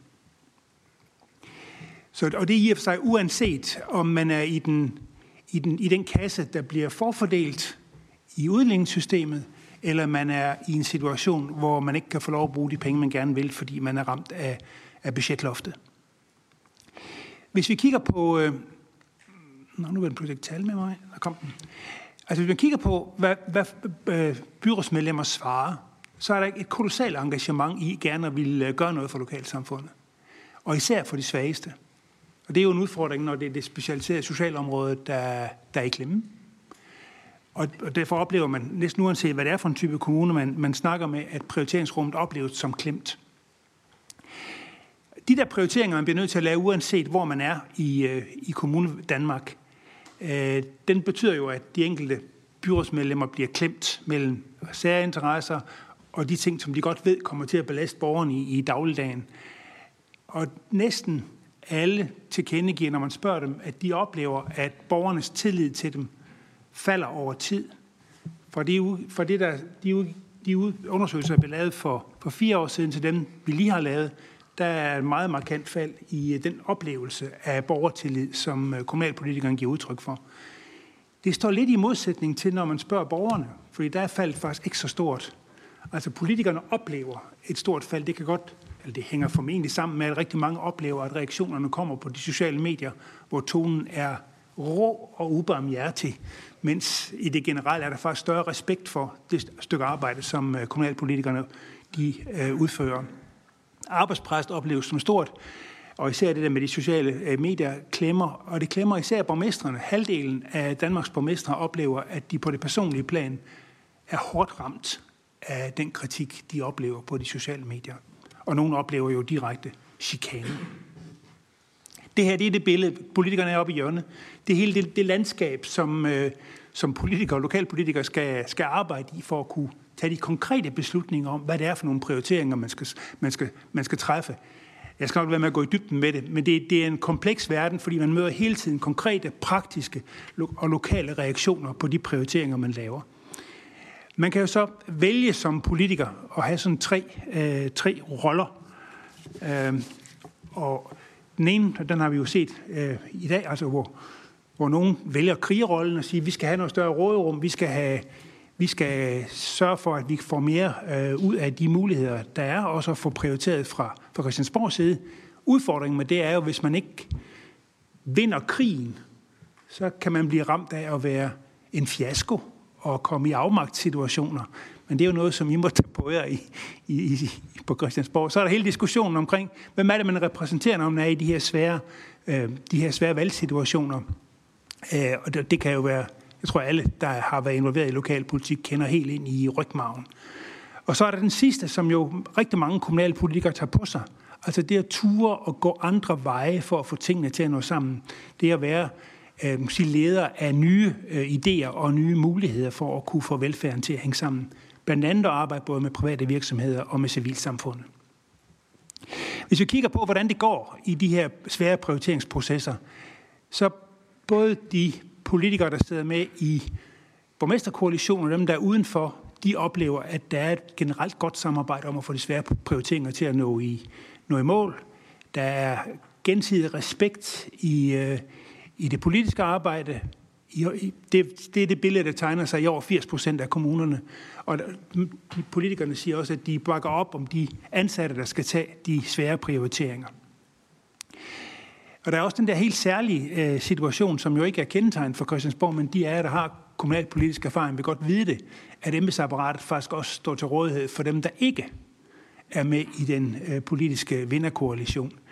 Og langt de fleste borgmestre har det okay med det, selvom de sådan lidt afhængig af, hvordan man, hvordan man er indrettet politisk, kan godt have det måske lidt svært med, at kommunaldirektøren sidder og fortæller oppositionen, hvordan man skal lave ændringsforslag. Så kan man sige, hvor er det så, det knager i, i, i, den, i den politiske prioriteringsdiskussion? Mange af de nye, der kommer ind i byrådet, og det er jo lige knap 40 procent hver gang, der er valg, siger, at de oplever, at øh, de bliver fint introduceret, men de vil godt være mere med til at sætte retningen, end de oplever, de faktisk bliver taget med. Øhm, de oplever, at forvaltningen faktisk er det beståendes repræsentant, og de vil godt skubbe noget mere til, til virkeligheden for at få, få nye idéer ind, og har måske ikke helt været igennem den helvedes foregår, som budgetlægningen for de, for de fleste er. Det skal lige huske, når vi, når vi laver undersøgelserne på centret, så, så venter vi til de nye har været igennem helvedes foregår mindst én gang. Uh, fordi så ved vi, så har de oplevet, hvad virkeligheden er, når man sidder i, i byrådet. Nogle politikere oplever også, at de, de, de kan komme ned, mere ned i, øh, i dagligdagen og få lov at, at rode med der, hvor beslutningerne bliver taget helt, helt ude i, i, i organisationen. Øh, og de oplever, at øh, det, får de, øh, det får de ikke rigtig mulighed for. Det, det er cirka en, en fjerdedel, der, der har den tilgang til det. På den anden side er der også nogle i, i apparater, jo, der oplever, at øh, når de så kommer med faglige vurderinger af løsninger, at så bliver de hældt ned af apparatet af politiske årsager. Og det må man bare sige, det er jo en politisk beslutning, og det er helt okay. Der er bare mange øh, faglige folk, der har, der har udfordringer med det. Og det sidste er det sådan, at øh, at generelt, og det kan jo ikke undre med den snak, vi har her i rummet, at både borgmester og kommunaldirektør, de vurderer, at rigtig mange af sagerne, det vil sige også sammenhængen og det at kunne forklare økonomien, det er rigtig svært. Øh, og det er svært at lande det. Og derfor så tror jeg, at det, det som, som flere af indlægsholdene også har været inde på i dag, det er at få lidt længere perspektiver for de svære processer, øh, er rigtig vigtigt. Og især synes jeg, at, øh, at den, øh, den øh, formaning, som Susanne gav os om, at øh, man får muligheder for at kunne, øh, kunne have et perspektiv på at få afviklet nogle af de øh, rammer, der er omkring øh, forandringer, altså så man får længere tid til at lave om på tingene. Det vil være helt afgørende for, at man kan nå i mål med det. Det var sådan den korte øh, kvalitets, kvalitetsbillede på, hvordan det er at være kommunalpolitiker. Det er jo dem, der laver forandringen, og dem, der laver innovationen. Tak for ordet.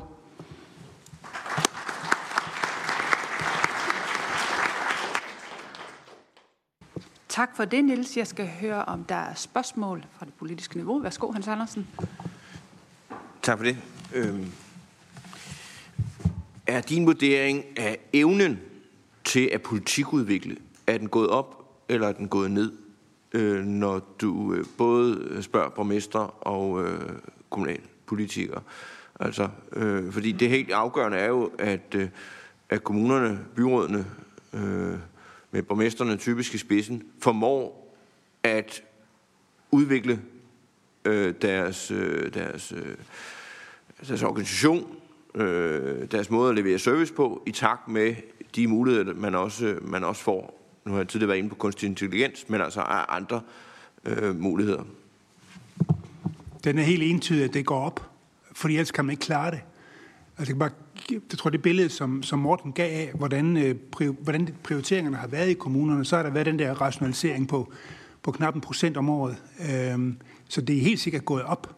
Og hvis man kigger rundt, så er der jo rigtig mange virkelig spændende nye tiltag, som den enkelte kommune har lavet. Det vi kunne blive bedre til i den kommunale verden, er, det er selvfølgelig at dele nogle af erfaringerne. Og der synes jeg, din, din bemærkning fra før om at få fælles løsninger, det er jo en af vejen at gå. Så har jeg selv et spørgsmål efterfuldt af Birgitte. Jeg, øh, jeg bliver lidt nysgerrig på det her med, at øh, kommunalpolitikerne vil rigtig gerne drive politik, bliver der sagt. Men jeg kunne godt tænke mig at vide, om der er nogle undersøgelser på, hvordan og hvorledes er den her oplæringsproces, når der alligevel kommer 40 procent, hvornår vi sidst har revideret en øh, udligningsmodel. Øh, har man så, nogen, øh, har man så noget, noget overblik over, øh, hvor godt øh, nye byrådsmedlemmer de er inde i udligningssystemer og de økonomiske rammer for de beslutninger, beslutninger, som de skal træffe. Har man set på det? Og Birgitte, vil du komme med dit spørgsmål? Ja, tak. Meget gerne. Jeg er en af dem, der sidder her i panelet, der har været kommunalpolitiker, så jeg kan ikke genkende til, til noget af det. Øhm, det er jo ikke en hemmelighed, at vi gik fra at være 200, var det ikke 14 kommuner til 98 for, ja, vel snart 12 år siden. Sommer så arm der omkring. Øh, og det er jo har der i hvert fald været en forståelse af i nogle kommuner af, at det har haft en betydning for kompleksiteten, altså at færre kommunalpolitikere skal, skal drive øh, større kommuner. Øh, vil du sige lidt om noget om det i forhold til, øh, kunne man forestille sig, at politikerne skulle have mere tid? Altså, øh, det kan godt være, at du ikke er ude i løsningerne, men, men øh, vi ved i hvert fald i gennemsnit, sidste tal jeg har hørt, det omkring 25 timer om ugen, man bruger, øh, samtidig med, at, at øh, man har et fuldtidsarbejde. Øh, og det er til synligheden ikke nok tid, 25 timer. Øh, er det noget, du vil sige noget om, om der er en, er en vej at gå der, øh, eller er der nogle andre steder, vi skal kigge hen? Tak. I forhold til introduktion af udligningssystemet, der er lavet en undersøgelse af, hvordan introduktionen foregår. Og der har man, der tror jeg, at hovedkonklusionen er, at man har bevæget sig fra og, og diskutere meget fagligt konkrete ting til at diskutere øh, forhandling, øh, sammenhæng, øh, respekt, muligheder for at kende hinanden og få de sociale relationer til at fungere, fordi det at kunne lave, skulle lave de prioriteringer, der er, er så psykisk kort. Hvis ikke man lærer hinanden at kende på en, på en god måde, så, øh, så går det ikke. Øh, og jeg tror øh, også, at jeg tror også, både Maus og, og Arnes øh, bidrager har bidraget til, at der er nok ikke en kommunaldirektør, der kan præsentere udligningssystemet, så man nøje kan forklare, hvordan det enkelte kommunens økonomi hænger sammen. Hvis jeg sådan skal være helt ærlig. Øh, det kan være, at man kan invitere Morten, men jeg er ikke sikker på, at selv han vil kunne løse, øh, kunne løse øh, opgaven. Så svaret på det bliver nok nej. Men der er sket en ændring, altså man, man går meget mere i, i kraft af at få, altså få et, et byråd til at fungere, og så må man lære det efterhånden. Og det er klart, at første gang man bliver stillet over for konsekvenserne af udligningsreformen, så bliver man nødt til at diskutere de forskellige elementer i det. Øh, I forhold til, til tiden, øh, jeg tror, hovedsvaret er vel, at der er aldrig tid nok. Når vi kigger på, hvad, øh, hvor meget tid by, byrådspolitikere brugt for fire år siden, og meget de bruger nu, så er det cirka det samme. Det er det niveau, som du skitserede.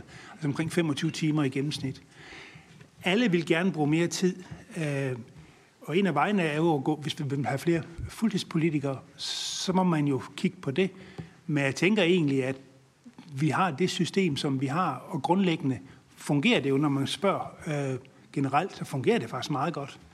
Øh, der er en del politikere, cirka en den der lille fjerdedel, der gerne vil dybere ned i sagerne.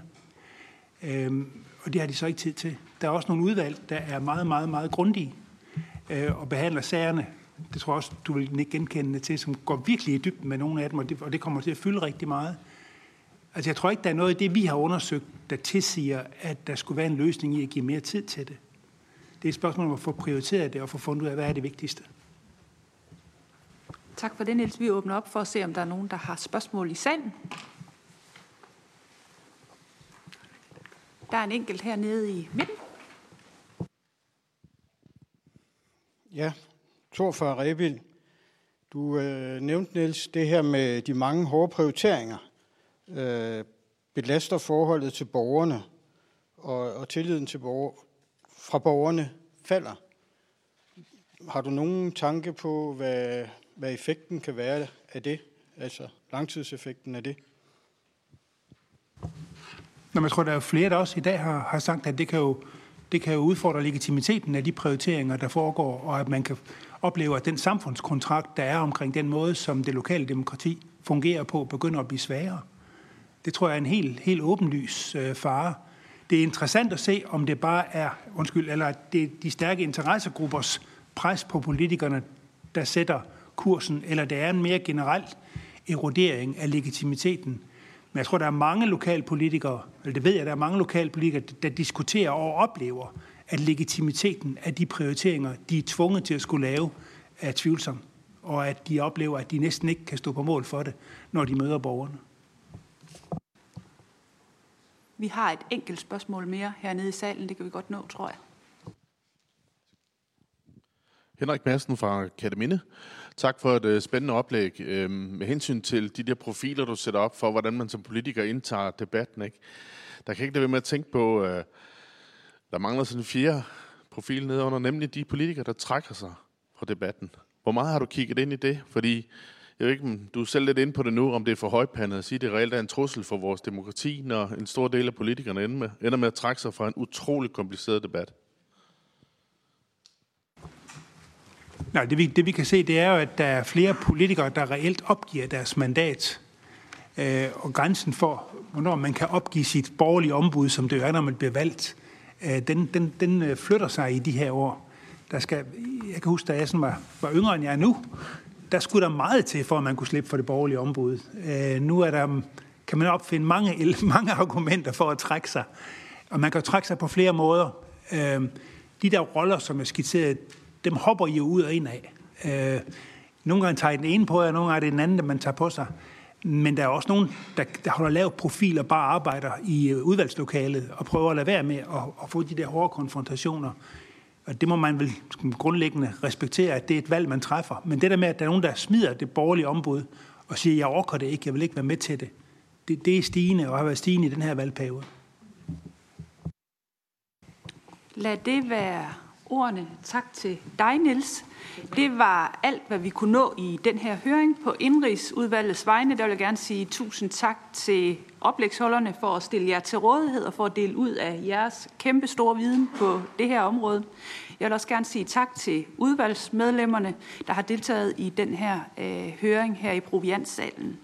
Der har været rigtig mange gode input, som vi vil tage med os i det videre arbejde. Det er klart, at vi ikke øh, løser alle øh, kommunernes øh, problemstillinger fra den ene dag til den, til den anden. Jeg kan jo høre, at det er en kompleks situation, I er i. Men alt andet lige så er det afgørende, at vi kender til de problemstillinger, som vores kommunalbestyrelser og byrådsmedlemmer står overfor. Og øh, vi skal have en fælles forståelse for, hvordan vi løser det her øh, i fremtiden. Inden vi lukker ned, så skal jeg også oplyse om, at den her høring den kan genses eller findes på Folketingets hjemmeside, og at vi på udvalgets øh, hjemmeside også vil offentliggøre alle de slides, som oplægsholderne de har brugt i dag. Tusind tak, fordi I er kommet. Klokken den er 12. Vi har holdt tiden. Tak skal I have.